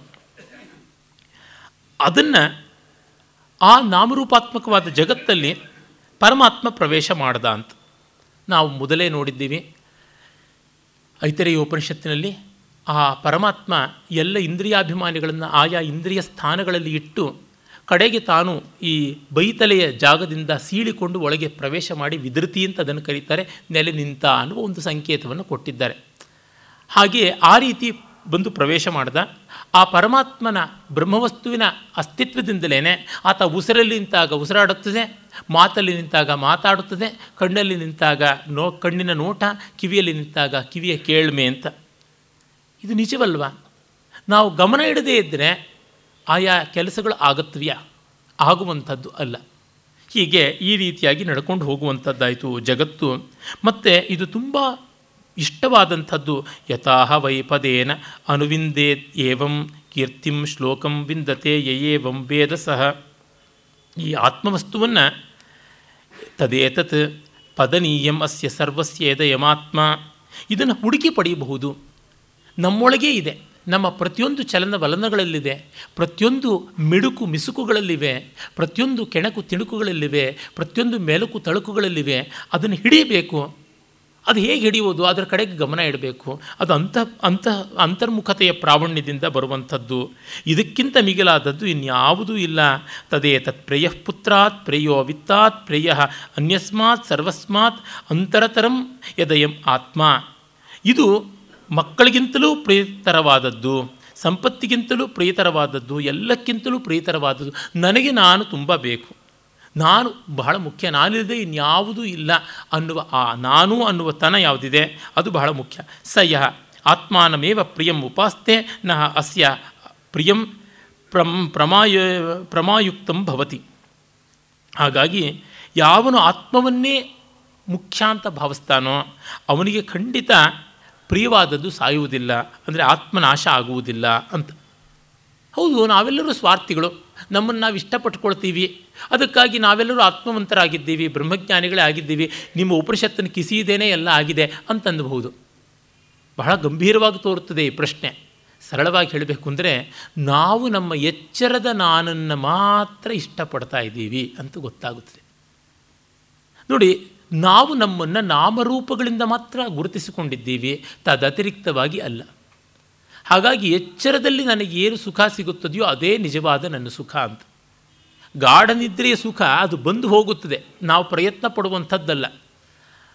ಅಲ್ಲಿಯ ಸುಖವನ್ನು ನಾವು ದೊಡ್ಡದಾಗಿ ನೋಡ್ಕೊಳ್ಳೋದೇ ಇಲ್ಲ. ಎಚ್ಚರದ ಅಚೀವ್ಮೆಂಟ್ಸ್ ಯಾವುದಿವೆ? ಅದನ್ನು ತುಂಬ ದೊಡ್ಡ ಅಚೀವ್ಮೆಂಟ್ಸ್ ಅಂತ ಭಾವಿಸ್ಕೊಂಡಿದ್ದೀವಿ. ಆ ಸಮಾಧಾನವನ್ನು, ಆ ಶಾಂತಿಯನ್ನು ನಾವು ಅರ್ಥ ಮಾಡಿಕೊಂಡಿಲ್ಲ, ನಾವು ಅದನ್ನು ದೊಡ್ಡದಾಗೂ ಹಿಡಿದಿಲ್ಲ. ಈ ಕಾರಣದಿಂದ ನಮಗೆ ನಾವು ಪ್ರಿಯವಾಗಿದ್ದೀವಿ ಅನ್ನೋದು ಯಾವ ರೀತಿಯಲ್ಲಿ? ನಾನು ಗಣೇಶ್ ಅನ್ನುವ ಒಬ್ಬ ವ್ಯಕ್ತಿಯಾಗಿ ನಾನು ಪ್ರಿಯನಾಗಿದ್ದೀನಿ ನನಗೆ ಅನ್ನುವುದರಿಂದ ನನಗೆ ಎಂದೆಂದಿಗೂ ಬ್ರಹ್ಮಜ್ಞಾನ ಬರೋದಿಲ್ಲ. ನಾನು ಏನೂ ಅಲ್ಲ ಅದು. ಈ ನಾಮವೂ ಅಲ್ಲ, ಈ ರೂಪವೂ ಅಲ್ಲ ಅನ್ನುವ ಸ್ಥಿತಿ ಯಾವುದಿದೆ? ಅಲ್ಲಿ ನನಗೆ ಪ್ರಿಯತ್ವ ಇದೆ ಅಂತನ್ನುವುದು ಬಂದಾಗ ಮಾತ್ರ. ಯಾಕೆ?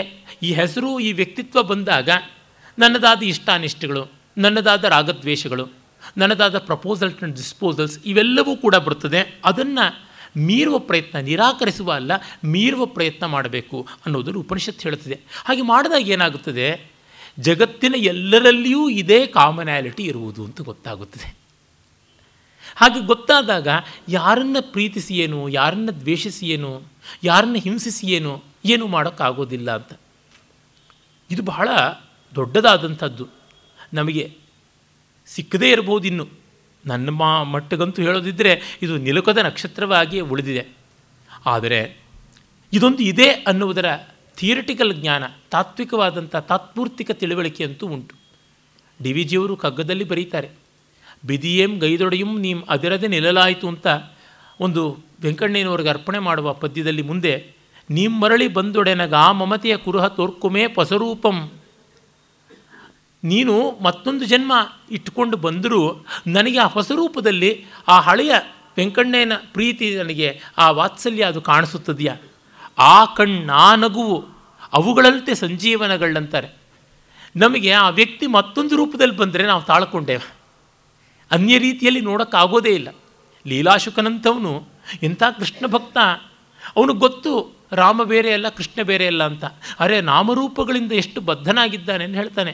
ವಿಹಾಯ ಕೋದಂಡ ಶರೋ ಮುಹೂರ್ತಂ ಗ್ರಹಣ ಪಾಣವು ಮಣಿಚಾರು ವೇಣುಂ ಮಯೂರ ಬರ್ಹಂಚ ನಿಜೋತ್ತಮಾಂಗೆ ಸೀತಾಪತೆ ತ್ವಾಂ ಪ್ರಣಮಾಮಿ ಪಶ್ಚಾತ್. ಎಲೈ ಸೀತಮ್ಮನ ಗಂಡ, ನೀನು ನಿನ್ನ ಬಿಲ್ಲು ಬಾಣಗಳನ್ನು ಅತ್ತ ಬಿಸಾಕಿ ಕಿರೀಟವನ್ನು ಒಗಾಯಿಸಿ ತಲೆ ಮೇಲೆ ನವಿಲುಗರಿ ಇಟ್ಟು ಕೈಯಲ್ಲಿ ಕೊಳಲು ಇಟ್ಟುಕೊಂಡು ನನ್ನ ಎದುರಿಗೆ ಬಾ, ಆಮೇಲೆ ನಿನ್ನ ಜೊತೆಗೆ ಉಳಿದ ಮಾತು ಅಂತ. ಆ ಮಟ್ಟಕ್ಕೆ ಅಬ್ಸೆಷನ್ ಆಫ್ ಕೃಷ್ಣ. ಅಂದರೆ ನಾವು ಕೃಷ್ಣನನ್ನು ಗುರುತಿಸುವುದು ಆ ನಾಮರೂಪಗಳಿಂದ, ರಾಮನನ್ನು ಗುರುತಿಸುವುದು ಹಾಗೆ. ನಮ್ಮ ಲೋಕದ ಸಂಪರ್ಕವೆಲ್ಲ ಹಾಗೆ. ಹೀಗಿದ್ರೇ ಈ ರೀತಿಯಲ್ಲಿದ್ರೇ ನನಗೆ ಪ್ರೀತಿಸೋಕ್ಕೆ ಸಾಧ್ಯ, ಬೇರೆ ರೀತಿ ಅಲ್ಲ ಈ ರೀತಿ ಇದ್ರೇ ಗುರುತಿಸೋದಕ್ಕೆ ಸಾಧ್ಯ ಅಂತ. ಹಾಗಿದ್ದಾಗ ಜನ್ಮಾದಿಗಳ ಮಾತೆಲ್ಲ ಯಾಕೆ ಆಡಬೇಕು? ಬಾಯಿ ಮುಚ್ಕೊಂಡಿರಬೇಕೋ ಬೇಡವೋ? ನಮಗೆ ನಾವೇ ಫೋಟೋಗ್ರಾಫಿ ಇಲ್ಲದೆ ಇದ್ದರೆ ಮರ್ತೋಗ್ಬಿಡ್ತೀವಿ, ಗಜನಿ ಸಿನಿಮಾ ಥರ ಆಗಿಬಿಡುತ್ತೆ ನಮ್ಮ ಗತಿ. ಹಾಗಿದ್ದಾಗ ಜನ್ಮ ಜನ್ಮಾಂತರಗಳ ಲೋಕ ಲೋಕಾಂತರಗಳ ಮಾತುಗಳನ್ನೆಲ್ಲ ಆಡುವಂಥದ್ದು ಎಷ್ಟು ಠಕ್ಕು ಬೂಟಾಟಿಕೆ. ಬಡವ ನೀನು ಮಡಗದಂಗಿರು ಅಂತ ನಮಗೆ ಈ ಜನ್ಮ, ಈ ಜೀವ, ಈ ರೂಪ, ಈ ನಾಮ ಇವುಗಳಷ್ಟೆಪ್ಪ ಅಂತ. ಅರೆ, ತದತಿರಿಕ್ತವಾದದ್ದು ಒಂದು glimpse of it is there ಅದರ ಒಂದು ಛಾಯೆ ಇದೆ, ಅದರ ಒಂದು ಸ್ಪಷ್ಟಾಸ್ಪಷ್ಟವಾದ ತತ್ವ ಒಂದು ಗುರಿ ಕಾಣಿಸ್ತಾ ಇದೆ. ಅದರ ಕಡೆಗೆ ಪ್ರಯತ್ನ ಪಡೋಣ. ಅಷ್ಟು ಆತ್ಮವಿಸ್ತರಣ ಮಾಡಿಕೊಂಡಾಗ ಆ ಮಟ್ಟಕ್ಕೆ ಭಯಶೋಕಗಳು ಹೋಗುತ್ತವಲ್ಲ. ಇನ್ಸಿಕ್ಯೂರಿಟಿ ಹೋಗುತ್ತದಲ್ಲ ಅನ್ನುವ ಪ್ರಯತ್ನ ಮಾಡಬಹುದು. ಕ್ಷಮಿಸಬೇಕು. ಮಾಡದೇ ಇದ್ದ ನಾನು, ಮಾಡೋಕ್ಕಾಗದ ನಾನು ಇದನ್ನು ಹೇಳೋದು ತಪ್ಪು. ವೇದಾಂತವಾದ ಕಾರಣ ಇನ್ಫಾರ್ಮೇಷನನ್ನು ಕಮ್ಯುನಿಕೇಟ್ ಮಾಡೋಕ್ಕೆ ಹೇಳ್ತಾ ಇದ್ದೀನಿ. ಎಕ್ಸ್ಪೀರಿಯನ್ಸ್ ಅಲ್ಲ. ಎಕ್ಸ್ಪೀರಿಯನ್ಸ್ ಸುಷುಪ್ತಿ ಅದರ ಬೇಸ್ ಮೇಲೆ ಹೇಳ್ತಾ ಇದ್ದೀನಿ. ಆದರೆ ಜಾಗೃತಿನಲ್ಲಿ ಇದನ್ನು ವಿಸ್ತರಿಸಿಕೊಳ್ಳಿ ಅಂತ ಹೇಳುವ ಅಧಿಕಾರ ನನಗಿಲ್ಲ. ನಿವೇದಿಸ್ಕೊಳ್ತಕ್ಕಂಥ ನಮ್ರತೆ ಮಾತ್ರ ನನಗುಂಟು. I can only just submit for your kind disposal this information but cannot say let alone prescribing you do it or you get it ಅಂತ. ಅದನ್ನು ಹೇಳೋದಕ್ಕೆ ನನಗಾಗೋಲ್ಲ ವೇದಾಂತವನ್ನು ಮಾತಾಡದೆ ಬಾಯಿ ಮುಚ್ಕೊಳ್ಳೋದಕ್ಕೆ ನಾನು ಕಾರಣ ಇದೇ ಆದ್ದರಿಂದ. ಸುಷುಪ್ತಿಯನುಭವದ ಸಂಪೂರ್ಣತೆಯನ್ನು ಜಾಗೃತಿನಲ್ಲಿ ಸಿದ್ಧಿಸಿಕೊಳ್ಳೋಕ್ಕಾಗದೇ ಇದ್ದವರು ಯಾರು ತಾನೇ ವೇದಾಂತವನ್ನು ಆಧಿಕಾರಿಕವಾಗಿ ಇದು ನನಗೆ ಗೊತ್ತು ಅಂತ ಹೇಳೋದಕ್ಕೆ ಸಾಧ್ಯ. ಅದೇ ಸಾಹಿತ್ಯದ ಬಗ್ಗೆ ಆದರೆ ಒಂದು ಚೂರು ಸಂದೇಹ ಇಲ್ಲ. ರಸಸ್ವರೂಪವೇ ನಾನಾಗಿಬಿಟ್ಟಿದ್ದೀನಿ, ಏನೂ ತೊಂದರೆ ಇಲ್ಲ. ಯಾವುದನ್ನು ಹೇಳ್ತೀನಿ ಎನ್ನುವ ಕಾನ್ಫಿಡೆನ್ಸ್ ನನಗೆ ಬರ್ತದೆ. ಆದರೆ ನನ್ನ ಗ್ರಹಚಾರಕ್ಕೆ ಈ ವೇದಾಂತಕ್ಕೆ ಗಿರಾಕಿಗಳು ಜಾಸ್ತಿ. ಎಲ್ಲ ವಿವೇಕಿಗಳು ವೇದಾಂತಕ್ಕೆ ಬಂದು ಕೂತ್ಕೊಳ್ಳೋದು. ಓಗುಲೆಲ್ಲ ಸೇರಿ ರೊಕ್ಕ ಚೋಟ. All the rogues have gathered here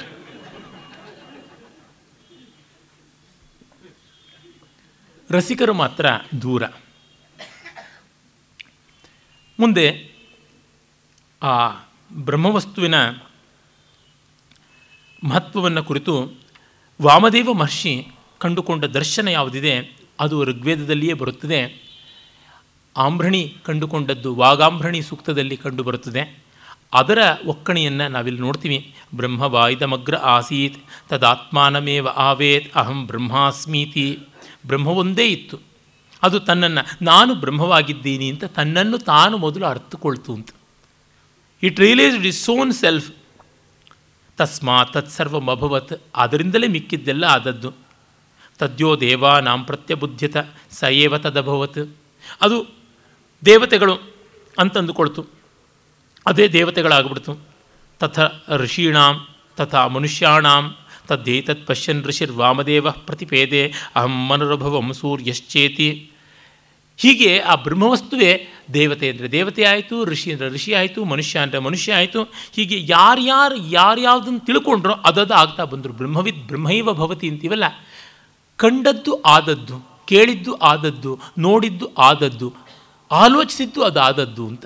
ಆ ಮಟ್ಟಕ್ಕೆ ಅಖಂಡತೆ. ಇದು ಹೇಗೆ ಅಂತನ್ಬೋದು ಅಮೀಬಾನಲ್ಲಿ ಏಕಕೋಶ ಜೀವಿಯಲ್ಲಿ ಅದಕ್ಕೆ ಕಣ್ಣು ಅದೇ. ನೋಡುವುದ, ನೋಡುವ ಕಣ್ಣಿಂದಲೇ ಅದು ಹಣ್ಣನ್ನು, ಹಂಪಲನ್ನು ತಿನ್ನುವ ಕೈಯಾಗಿ ಮಾಡಿಕೊಳ್ಳುತ್ತೆ. ಅದನ್ನು ಗುಳುಂಕರಿಸುವ ಬಾಯಾಗಿ ಮಾಡಿಕೊಳ್ಳುತ್ತೆ. ಅದನ್ನು ಜೀರ್ಣೀಕರಿಸುವಂತಹ ಜಠರವನ್ನಾಗಿಯೂ ಮಾಡಿಕೊಳ್ಳುತ್ತದೆ. ಅದರ ವಿಸರ್ಜಕಾಂಗವೂ ಆಗುತ್ತದೆ. ಪ್ರಜನನಾಂಗವೂ ಆಗುತ್ತದೆ. ಎಲ್ಲವೂ ಆಗುತ್ತದೆ. ಏಕಕೋಶ ಜೀವಿ ಬ್ರಹ್ಮವಸ್ತು ಇದ್ದಂತೆ ಅಂತ ಒಂದು ಮಾತ್ರ ಆಲೋಚನೆ ಇಟ್ಕೊಂಡ್ರೆ ಸಾಕು, ಗೊತ್ತಾಗುತ್ತದೆ. ಅದು ಎಲ್ಲವೂ ಹೌದು. ಅದಕ್ಕೆ ಆಕಾರ ಇಲ್ಲ. ಬ್ಯಾ, ಅಮೀಬಾಗೆ ಆಕಾರ ಯಾವುದು? ನಿರಾಕಾರ ಅಂತೀವಿ. ಅಂದರೆ ಅದು ಶೂನ್ಯ ಅಂತಲ್ಲ ಅರ್ಥ, ಅದು ಸಕಲಾಕಾರ ಹೇಗೂ ಇರಬಹುದು. ನಮಗೆ ನಮ್ಮ ಅಮೀಬಾದ ಒಂದು ಆಕಾರದ ಬಗ್ಗೆ ಒಂದು ಅಬ್ಸೆಷನ್ ಹೇಗೆ ಬರುತ್ತೆ ಅಂದರೆ, ಸ್ಕೂಲ್ನಲ್ಲೆಲ್ಲ ಅಮೀಬಾ ಅಂತಂದರೆ ಏನೋ ಒಂದು ವಿಚಿತ್ರಾಕಾರವನ್ನು ಹೀಗೆ ಹಾವು ಸುರುಳಿ ಸುತ್ತುಕೊಂಡಂಥ ರೀತಿಯಲ್ಲಿ ಬರೆಯೋದು. ನನ್ನ ಕ್ಲಾಸ್ಮೇಟ್ ಒಬ್ಬ ಬೇಕು ಅಂತಲೇ ಒಂದು ಮೀನಿನ ಆಕಾರದಲ್ಲಿ ಬರೆದಿದ್ದ. ಹೀಗೇನೋ ಅಮೀಬಾ ಇರುತ್ತೆ ಅಂತ ಟೀಚರ್ ಹೇಳಿದ್ರು. ಏನು ಸರ್ ಅಮೀಬಾ ಯಾವ ಆಕಾರ ಇರ್ಬೋದು ಅಂದಿರ? ಅದಕ್ಕೆ ಖುಷಿ ಬಂತು ಮೀನಿನ ಆಕಾರದಲ್ಲಿ ಇದೆ ಅಂತಂದ ಅವನು. ಪಾಠ ಹೇಳಿದ ಮೇಷ್ಟ್ರ ಮುಖಕ್ಕೆ ಮಂಗಳಾರತಿ ಆಗುವಂತೆ ಆಯಿತು. ಅಂದರೆ ನಿರಾಕಾರವನ್ನು ಒಂದು ಆಕಾರದಲ್ಲಿ ನೋಡ್ಬಿಟ್ಟು ಅದೇ ಅದರ ಆಕಾರ ಅಂತ ನಾವು ಅಂದುಕೊಳ್ಳುವ ಮಟ್ಟಿಗೆ ಅಗ್, ಅಭಿನಿವೇಶ, ಅಗ್ರಹಣ, ಇದು ಅವಿದ್ಯೆ ಅಂತ ಕರಿತೀವಿ. ಈ ರೀತಿಯಾಗಿ ಆಗಿರ್ತದೆ. ಆ ಬ್ರಹ್ಮವಸ್ತು ಏನಾದರೆ ಅದಾಯಿತು, ಏನಂದುಕೊಂಡ್ರೆ ಅದಾಯಿತು. ಇದು ವಾಮದೇವ ಮಾತೃ ಗರ್ಭದಲ್ಲಿದ್ದಾಗಲೇ ತಿಳ್ಕೊಂಡ ಅಂತ ಬರ್ತದೆ. ಯ ವೇದ ಅಹಂ ಬ್ರಹ್ಮಾಸ್ಮೀತಿ ಸೈದಂ ಸರ್ವಂ ಭವತಿ ತಸ್ಯ ನ ದೇವಶ್ಚ. ಅನಾಭೂತ್ಯ ಈಶತೆ ಆತ್ಮ ಹೇಷಾಂಸ ಭವತಿ. ಆಮೇಲೆ ಆ ಬ್ರಹ್ಮವಾಗ್ತಾನೆ, ಬ್ರಹ್ಮಸ್ವರೂಪಿ ಅಂತ ಅಂದುಕೊಳ್ತಾನೆ. ಇದನ್ನು ಬೇರೆ ಪ್ರತ್ಯೇಕ ಅಂತ ತಿಳ್ಕೊಳ್ಳೋಕ್ಕಾಗೋದಿಲ್ಲ ಬೇರೆ ಬೇರೆ ಅಂತ ಅರ್ಥ ಮಾಡಿಕೊಂಡವನಿಗೆ ಈ ಆತ್ಮತತ್ವ ಗೊತ್ತಾಗೋಲ್ಲ. ಅನ್ಯ ದೇವತೋಪಾಸನೆ ಮಾಡಿದವನಿಗೆ ಇದು ತಿಳಿಯುವಂಥದ್ದಲ್ಲ. ಬ್ರಹ್ಮೋಪಾಸನೆಯಿಂದಲೇ ಗೊತ್ತಾಗುವಂಥದ್ದು ಅಂತ. ಅಂದರೆ ಈ ಸರ್ವಭಾವ ಆಚಾರ್ಯರು ಭಾಷ್ಯದಲ್ಲಿ ಹೇಳ್ತಾರೆ, ಈ ಸರ್ವಭಾವಾತಿಶಯತಿಯನ್ನು ಯಾರೂ ಬೇಕಾದರೂ ಪಡಿಬೋದು ಯಾವಾಗಲೂ ಪಡಿಬಹುದು. ಅದಕ್ಕೆ ಯಾರು ವಾಮದೇವನೇ ಆಗಿರಬೇಕು, ಮತ್ತೊಬ್ಬ ಋಷಿ ಆಗಿರಬೇಕು ಅಂತ ಯಾವುದೂ ನಿಯಮ ಇಲ್ಲ ಅಂತ. ವೇದಾಭ್ಯಾಸಕ್ಕೆ ಬೇಕಾದರೆ ಯಾವ ಕಾಲದಲ್ಲೋ ಒಂದು ಈ ಜಾತಿ ಇರಬೇಕು, ಆ ನಿಯಮ ಇರಬೇಕು, ಈ ಉಪನಯನ ಇರಬೇಕು, ಹೀಗಿರಬೇಕು, ಹಾಗಿರಬೇಕು ಅಂತ ಹೇಳ್ಬೋದು. ಆದರೆ ವೇದಾಂತಾನುಸಂಧಾನಕ್ಕೆ ಯಾವುದು ಬೇಕಿಲ್ಲ ಅಂತ. ಅಂದರೆ ನೀವು ಯಾವುದೋ ಒಂದು ಕ್ರಮದಲ್ಲಿ ಒಂದನ್ನು ಪಡ್ಕೊಳ್ಳೋದಕ್ಕೆ ಆ ಕ್ರಮ ಅನ್ನೋದು ಬೇಕಾಗಬೇಕು. ಅಂದರೆ ಯಾರದೋ ಮನೆಯ ಒಳಗೆ ಇರುವಂಥ ಯಾವುದೋ ಗೋಡೆಯ ಮೇಲಿನ ಚಿತ್ರವನ್ನು ನೋಡೋದಕ್ಕೆ ನೀವು ಅವ್ರ ಮನೆಯ ಸದಸ್ಯರಾಗಿರಬೇಕು, ಅವ್ರ ಮನೆಗೆ ಆತ್ಮೀಯರಾಗಿರಬೇಕು, ಈ ಥರ ಮನೆ ಒಳಗಿನ ಗೋಡೆಯ ಚಿತ್ರಪಟ ಇರಲಿ, ಮನೆ ಒಳಗೆ ಹೋಗಿ ನೋಡೋದಕ್ಕೆ, ಮನೆ ಒಳಗಡೆ ನಡುಮನೆ ಇರಬಹುದು ಒಳಮನೆ ಇರಬಹುದು, ಅದನ್ನು ನೋಡೋದಕ್ಕೆ ಒಂದು ಸ್ಪೆಷಲ್ ಕ್ವಾಲಿಫಿಕೇಷನ್ ಬೇಕು. ಮನೆ ಒಳಗಡೆ ಏನಿದೆ? ಅವಕಾಶ ಇದೆ ಸ್ಪೇಸ್ ಇದೆ. Peep into the inner space of somebody's residence one may have to be a member of that family or friend of a family or should have some other authority or to see space just space ಆಕಾಶ ನೋಡೋಕ್ಕೆ ನೂಕು ನುಗ್ಗಲು ಅಂತ ಗಾದೆ ಇದೆ. ಎಲ್ಲೂ ಯಾವಾಗಲೂ ನೋಡ್ಬೋದು ಬ್ರಹ್ಮವಸ್ತುವಿನ ಜ್ಞಾನ ಹಾಗೆ. ಅದಕ್ಕೆ ವರ್ಣ, ಜಾತಿ, ಮತ, ರೀತಿ ಯಾವ ವಿವಕ್ಷೆಯೂ ಇಲ್ಲ ಅನ್ನುವುದನ್ನು ಶಂಕರ ಭಗವತ್ಪಾದರು ಹೇಳ್ತಾರೆ.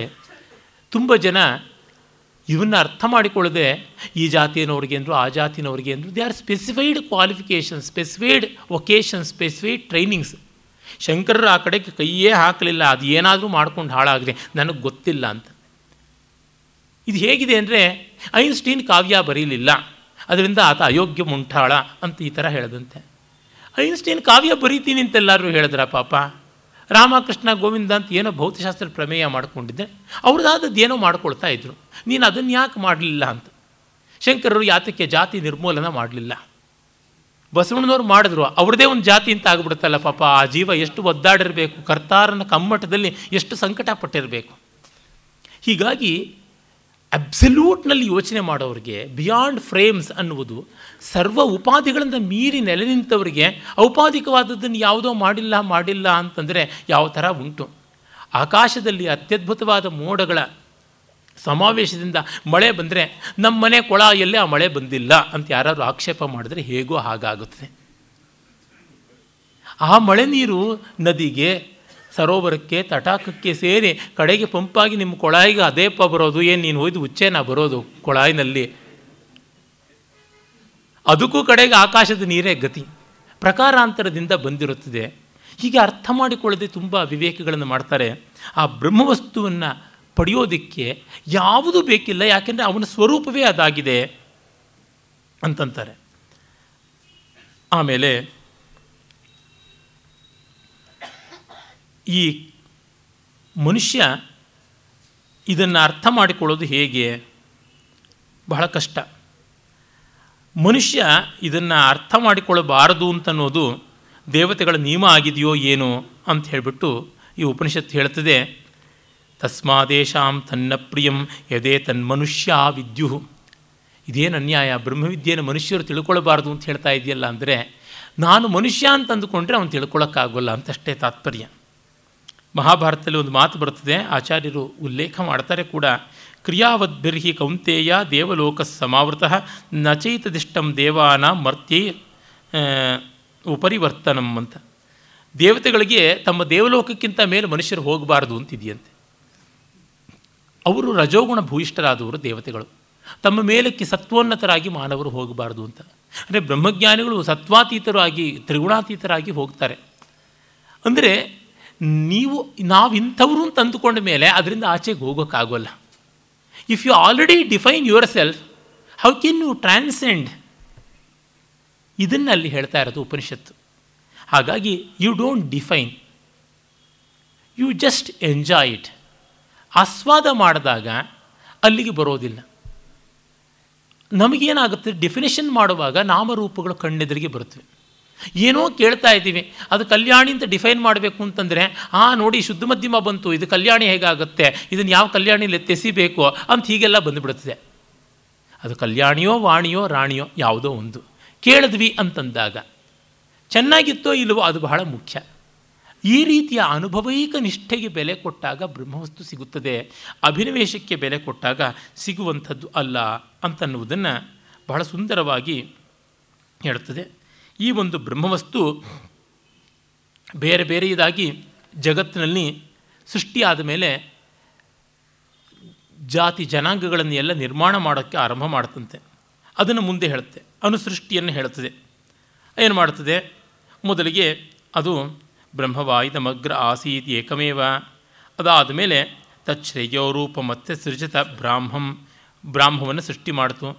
ಆಮೇಲೆ ಕ್ಷತ್ರವನ್ನು ಸೃಷ್ಟಿ ಮಾಡ್ತು. ಹೀಗೆ ಬೇರೆ ಬೇರೆ ವರ್ಣಗಳನ್ನು ಸೃಷ್ಟಿ ಮಾಡ್ತು.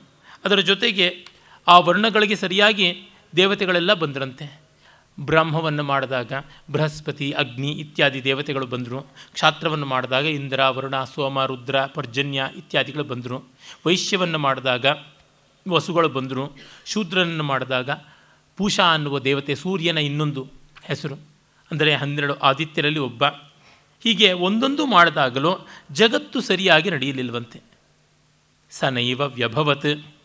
ಇನ್ನೂ ಬ್ರಹ್ಮ ನಿರ್ಮಾಣಕ್ಕೆ ಸಾಮರ್ಥ್ಯ ಬರಲಿಲ್ಲವಂತೆ ಬ್ರಾಹ್ಮ, ಕ್ಷಾತ್ರ, ವೈಶ್ಯ, ಶೂದ್ರ ಇವನ್ನೆಲ್ಲ ನಿರ್ಮಾಣ ಮಾಡಿದ್ರೂ ಕೂಡ ಅದಕ್ಕೆ ದಾರ್ಢ್ಯ ಬರಲಿಲ್ವಂತೆ ತಾಕತ್ತು ಬರಲಿಲ್ಲವಂತೆ ಸೃಷ್ಟಿಗೆ ಚೆನ್ನಾಗಿ ನಡೆಯೋದಕ್ಕೆ. ಯಂ ಹೀದಂ ಸರ್ವಂ ಪುಷ್ಯತಿ ಎದಿದಂ ಕಿಂಚ ಪೋಷಣೆ ಮಾಡುವುದಕ್ಕಾಗಿ ಅಂತ ಪೂಷಾನನ್ನು ವೈಶ್ಯನನ್ನು ಸೃಷ್ಟಿ ಮಾಡಿದ್ರು. ಹೀಗೆ ಎಲ್ಲವನ್ನ ಸೃಷ್ಟಿ ಮಾಡಿದ್ರು. ಹೃದಯ ಕರಿಗೆ ಶುಚಾ ದ್ರವತಿ ಅಂತ ಆಗಲಿ ಅಂತ ಶೂದ್ರವನ್ನು ಸೃಷ್ಟಿ ಮಾಡಿದ್ರು. ಕ್ಷತಾತ್ರಾಯತೆ ಘಾಸಿಗಳಿಂದ ಕಾಪಾಡೋದಕ್ಕಿಂತ ಕ್ಷಾತ್ರವನ್ನು ಮಾಡಿದ್ರು. ಮತ್ತು ಬ್ರಾಹ್ಮ ಜ್ಞಾನ ಅನ್ನುವ ಅರ್ಥದಲ್ಲಿ ಬ್ರಾಹ್ಮಣವನ್ನು ಮಾಡಿದರು. ಏನೂ ಆಗಲಿಲ್ಲ. ಕಡೆಗೆ ಎಲ್ಲವೂ ಅಸ್, ಅತ್ಯಂತ ಅಸ್ತವ್ಯಸ್ತವಾಗಿ ಆಗ್ತಾ ಹೋಯಿತು.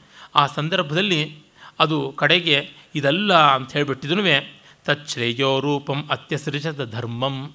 ಆಗ ಇದು ಶ್ರೇಯೋ ರೂಪವಾಗಿ ಧರ್ಮವನ್ನು ಎಲ್ಲದರ ತಲೆ ಮೇಲೆ ಇಡ್ತಂತೆ ಬ್ರಾಹ್ಮ, ಕ್ಷತ್ರ, ವೈಶ್ಯ, ಶೂದ್ರ ಅನ್ನುವ ಎಲ್ಲ ವರ್ಣಗಳ ಆಚೆಗೆ ಧರ್ಮವನ್ನು ಇಡ್ತಂತೆ ತದೇ ಕ್ಷತ್ರಸ್ಯ ಕ್ಷತ್ರಂ ಯದ್ ಧರ್ಮ, ತಸ್ಮಾತ್ ಧರ್ಮಾತ್ ಪರಂ ನಾಸ್ತಿ. ಆಗ ತುಂಬ ದೊಡ್ಡ ಬಲ ಬಂತಂತೆ. ದುರ್ಬಲನಾದವನಿಗೂ ಬಲ ಬಂತಂತೆ. ಧರ್ಮ ಇದ್ದಾಗ ದುರ್ಬಲನಿಗೂ ಬಲ ಬರುತ್ತೆ. ಅಂದರೆ ಆರ್ಡರ್ ಲಾ ಆ್ಯಂಡ್ ಆರ್ಡರ್ ಅಂತೀವಲ್ಲ, ಅದರ ಮುಖ್ಯ ಲಕ್ಷಣವೇ ಏನಂದರೆ distribution of wealth and protection assured ಇದು ವೆಲ್ಫೇರ್ ಸ್ಟೇಟ್ ಅಂತೀವಲ್ಲ ಡೆಮಾಕ್ರಸಿ ವೆಲ್ಫೇರ್ ಸೆಟಪ್ ಅದರ ಬುನಾದಿ ಆಗುತ್ತದೆ. ಹಾಗೆ ಮಾಡಿತು.